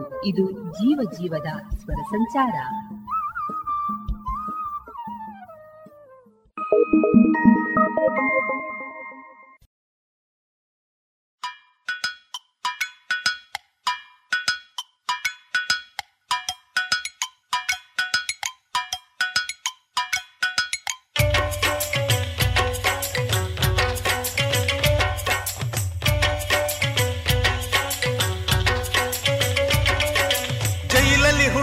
ಬಯಲಿಗೆ ಬಂದೆ ಕೃಷ್ಣ ಕೃಷ್ಣ ಕೃಷ್ಣ, ನಾವು ಬಯಲಲ್ಲಿ ಹುಟ್ಟಿ ಜೈಲಿಗೆ ಬಂದ್ರಿ ಕೃಷ್ಣ ಕೃಷ್ಣ ಕೃಷ್ಣ. ಜೈಲಲ್ಲಿ ಹುಟ್ಟಿ ಬಯಲಿಗೆ ಬಂದೆ ಕೃಷ್ಣ ಕೃಷ್ಣ ಕೃಷ್ಣ, ನಾವು ಬಯಲಲ್ಲಿ ಹುಟ್ಟಿ ಜೈಲಿಗೆ ಬಂದ್ರಿ ಕೃಷ್ಣ ಕೃಷ್ಣ ಕೃಷ್ಣ. ಏ ಚೋರ ಗುರುವೆ ಕೃಷ್ಣ, ಇದು ಚೋರ ರಾಜ್ಯವಲ್ಲೋ, ಈ ಮಾಯ ಲೀಲೆಗೆಲ್ಲ ನೀ ಸೂತ್ರಧಾರಿ ಏನೋ, ಏ ಕೇಶವ ಇದೇನು ಮೋಸವ ಮಾಡಿದೆಯೋ. ಜೈಲಲ್ಲಿ ಹುಟ್ಟಿ ಬಯಲಿಗೆ ಬಂದೆ ಕೃಷ್ಣ ಕೃಷ್ಣ ಕೃಷ್ಣ, ನಾವು ಬಯಲಲ್ಲಿ ಹುಟ್ಟಿ ಜೈಲಿಗೆ ಬಂದಿ ಕೃಷ್ಣ ಕೃಷ್ಣ ಕೃಷ್ಣ. ಜೈಲಲ್ಲಿ ಹುಟ್ಟಿ ಬಯಲಿಗೆ ಬಂದೆ ಕೃಷ್ಣ ಕೃಷ್ಣ ಕೃಷ್ಣ, ನಾವು ಬಯಲಲ್ಲಿ ಹುಟ್ಟಿ ಜೈಲಿಗೆ ಬಂದಿ ಕೃಷ್ಣ ಕೃಷ್ಣ ಕೃಷ್ಣ.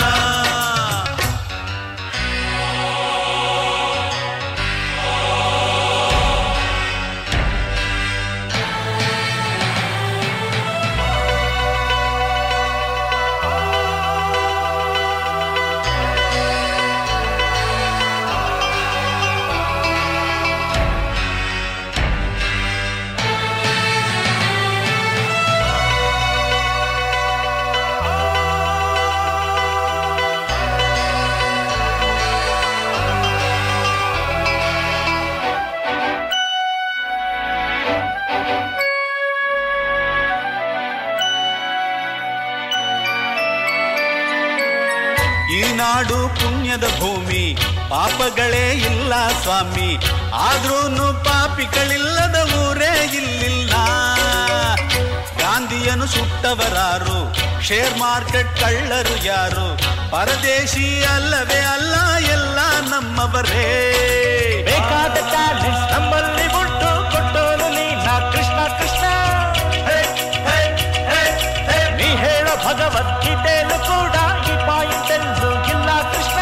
ದೇಶವೋ ದೇಶವೋ ಇನ್ನು ನಾಶವೋ ನಾಶವೋ, ಯಾರು ಬಿಕಾರಿ ಯಾರು ಶಿಕಾರಿ ಹೇಳ ಯಾಕೇಶವ. ಜೈಲಲ್ಲಿ ಹುಟ್ಟಿ ಬಯಲಿಗೆ ಬಂದೆ ಕೃಷ್ಣ ಕೃಷ್ಣ ಕೃಷ್ಣ, ನಾವು ಬಯಲಲ್ಲಿ ಹುಟ್ಟಿ ಜೈಲಿಗೆ ಬಂದೆ ಕೃಷ್ಣ ಕೃಷ್ಣ ಕೃಷ್ಣ. ಹೌದಪ್ಪ, ಜೈಲಲ್ಲಿ ಹುಟ್ಟಿ ಬಯಲಿಗೆ ಬಂದೆ ಕೃಷ್ಣ ಕೃಷ್ಣ ಕೃಷ್ಣ ಕೃಷ್ಣ, ಬಯಲಲ್ಲಿ ಹುಟ್ಟಿ ಜೈಲಿಗೆ ಬಂದಿ ಕೃಷ್ಣ ಕೃಷ್ಣ ಕೃಷ್ಣ.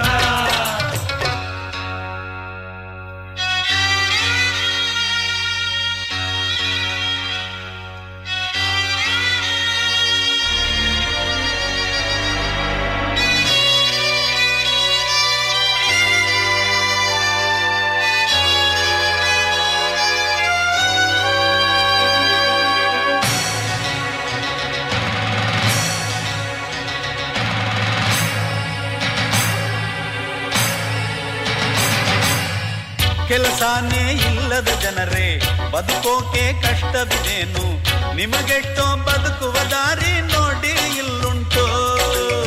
ಸ್ಕೂಲೊಂದು ಒಳ್ಳೆಯ ಬಿಸ್ನೆಸ್, ಪಾಲಿಟಿಕ್ಸು ಇನ್ನೊಂದು ಬಿಸ್ನೆಸ್, ಮತ ಕೂಡ ಒಳ್ಳೆಯ ಬಿಸ್ನೆಸ್, ತಪ್ಪದೆ ಗಂಟುಂಟು. ಗೌರವವಾಗಿ ಕೌರವರೆಲ್ಲ ಬರೋದು ಸ್ಟೈಲ್ ನೋಡಿಲ್ಲವೋ, ಹಂಸಾನೆ ಬಂದು ಕೃಷ್ಣ ತಾನೆಂದು ಹೇಳಿದ್ದು ನೀನು ಕೇಳಿಲ್ಲವೋ. ದೇಶವೋ ದೇಶವೋ ಇನ್ನು ನಾಶವೋ ನಾಶವೋ, ದೇಶ ನಡೆಸೋಕೆ ಲೀಡರ್ ಎಲ್ಲಯ್ಯ ಕೇಶವ ತೋರಿಸೋ. ಜೈಲಲ್ಲಿ ಹುಟ್ಟಿ ಬಯಲಿಗೆ ಬಂದೆ ಕೃಷ್ಣ ಕೃಷ್ಣ ಕೃಷ್ಣ, ನಾವು ಬಯಲಲ್ಲಿ ಹುಟ್ಟಿ ಜೈಲಿಗೆ ಬಂದ್ವಿ ಕೃಷ್ಣ ಕೃಷ್ಣ ಕೃಷ್ಣ.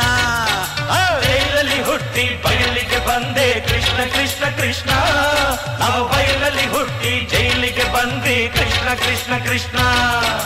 ಚೋರ ಗುರುವೆ ಕೃಷ್ಣ, ಇದು ಇದು ಚೋರ ರಾಜ್ಯವಲ್ಲೋ, ಈ ಮಾಯ ಲೀಲೆಗೆಲ್ಲ ನೀ ಸೂತ್ರಧಾರಿಯೇನೋ, ಏ ಕೇಶವ ಇದೇನು ಮೋಸವ ಮಾಡಿದೆಯೋ, ಜೈಲಲ್ಲಿ ಹುಟ್ಟಿ ಬಯಲಿಗೆ ಬಂದೆ ಕೃಷ್ಣ ಕೃಷ್ಣ ಕೃಷ್ಣ, ನಾವು ಬಯಲಲ್ಲಿ ಹುಟ್ಟಿ ಜೈಲಿಗೆ ಬಂದೆ ಕೃಷ್ಣ ಕೃಷ್ಣ ಕೃಷ್ಣ, ಹೌದೌದು ಜೈಲಲ್ಲಿ ಹುಟ್ಟಿ ಬಯಲಿಗೆ ಬಂದೆ ಕೃಷ್ಣ ಕೃಷ್ಣ ಕೃಷ್ಣ, ನಾವು ಬಯಲಲ್ಲಿ ಹುಟ್ಟಿ ಜೈಲಿಗೆ ಬಂದೆ ಕೃಷ್ಣ ಕೃಷ್ಣ ಕೃಷ್ಣ.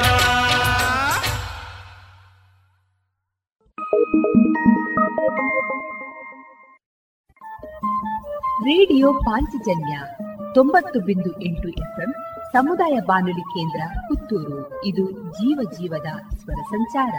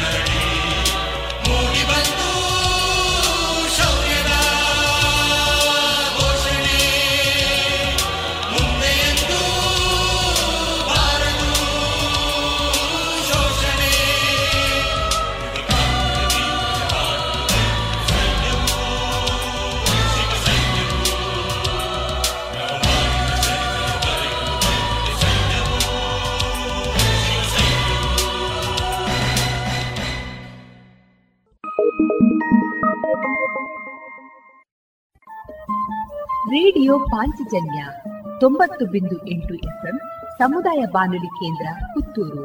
ಇದು ಜೀವ ಜೀವದ ಸ್ವರ ಸಂಚಾರ.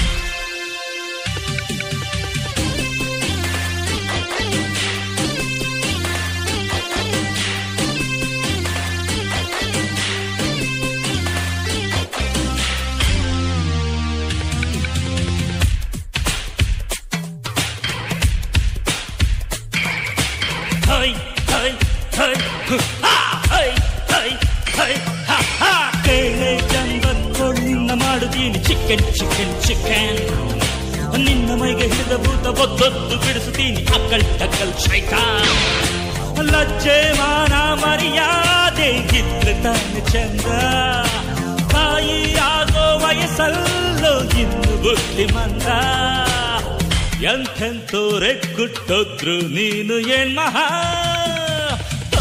ಮೇರೆ ಪ್ಯಾರೆ ನಂಬರ್ ಒನ್ ಪೊರುಕಿ ಪೊರುಕಿ ಪೊರುಕಿ ನೀ ನಂಗೆ ಖೇರೆ ಅಲ್ಲ ಅರ್ಧ ಮುಖ ಬೆರುಕಿ ಲಜ್ಜೆಯ ಹೆಜ್ಜೆಯೇ ಹೆಣ್ಣಿಗೆಂದು ಅಂದ ವಿನಯವೇ ಹೆಣ್ಣಿಗೆ ಕುಂಕುಮ ಸುಗಂಧ ನುಡಿಯ ನುಡಿಯ ಕಲ್ದಗೋ ಕಲ್ದಗೋ ಬೇರೆ ಹಬ್ಬಪ್ಪ ಕಲ್ಲಿದ್ದಪ್ಪ ಚಿಕ್ಕ ಖ್ಯಾಟ್ ಮಾರಿ ಹಬ್ಬ ಹಬ್ಬಪ್ಪ ಕಲ್ಲಿದ್ದಪ್ಪ ಚಿಕ್ಕ ಖ್ಯಾಟ್ ಮಾರಿ ಹಬ್ಬ ಮೇರೆ ಪ್ಯಾರೆ ನಂಬರ್ ಒನ್ ಪೊರುಕಿ ಪೊರುಕಿ ಪೊರುಕಿ ನೀ ನಂಗೆ ಖಾರೆ ಅಲ್ಲ ಹರ್ದು ಮುರುಕು ಬರ್ಕಿ ಹೇ ಹೋ ಮೇರೆ ಪ್ಯಾರೆ ನಂಬರ್ ಒನ್ ಪೊರುಕಿ ಪೊರುಕಿ ಪೊರುಕಿ ನೀ ನಂಗೆ ಖಾರೆ ಅಲ್ಲ ಹರ್ದು ಮುರುಕು ಬರ್ಕಿ. ಇದುವರೆಗೆ ಮಧುರ ಗಾನ ಪ್ರಸಾರವಾಯಿತು.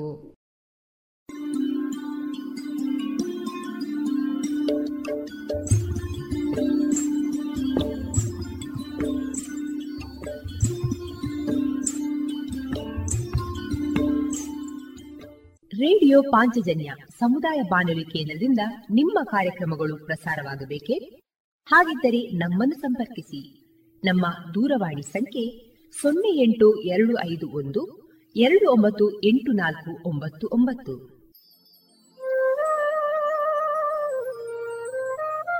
ಗಮನಿಸಿ ಕೇಳುವರೆ, ನಮ್ಮ ಕಾರ್ಯಕ್ರಮಗಳನ್ನು ವೆಬ್ಸೈಟ್ ಮೂಲಕ ಕೂಡ ಆಲಿಸಬಹುದು. ನಮ್ಮ ವೆಬ್ಸೈಟ್ ವಿಳಾಸ W W W dot radio Panchajanya dot com. ಇಲ್ಲಿ ಆರ್ಕೈವ್ಸ್ನ ಭಾಗಕ್ಕೆ ಹೋಗಿ ಕ್ಲಿಕ್ ಮಾಡಿದರೆ ಹಳೆ ಕಾರ್ಯಕ್ರಮಗಳನ್ನು ಕೂಡ ಆಲಿಸಬಹುದು. ಜೊತೆಗೆ ನಮ್ಮ ಪ್ರಸಾರವನ್ನು ಆಪ್ ಮೂಲಕವೂ ಕೇಳಬಹುದು.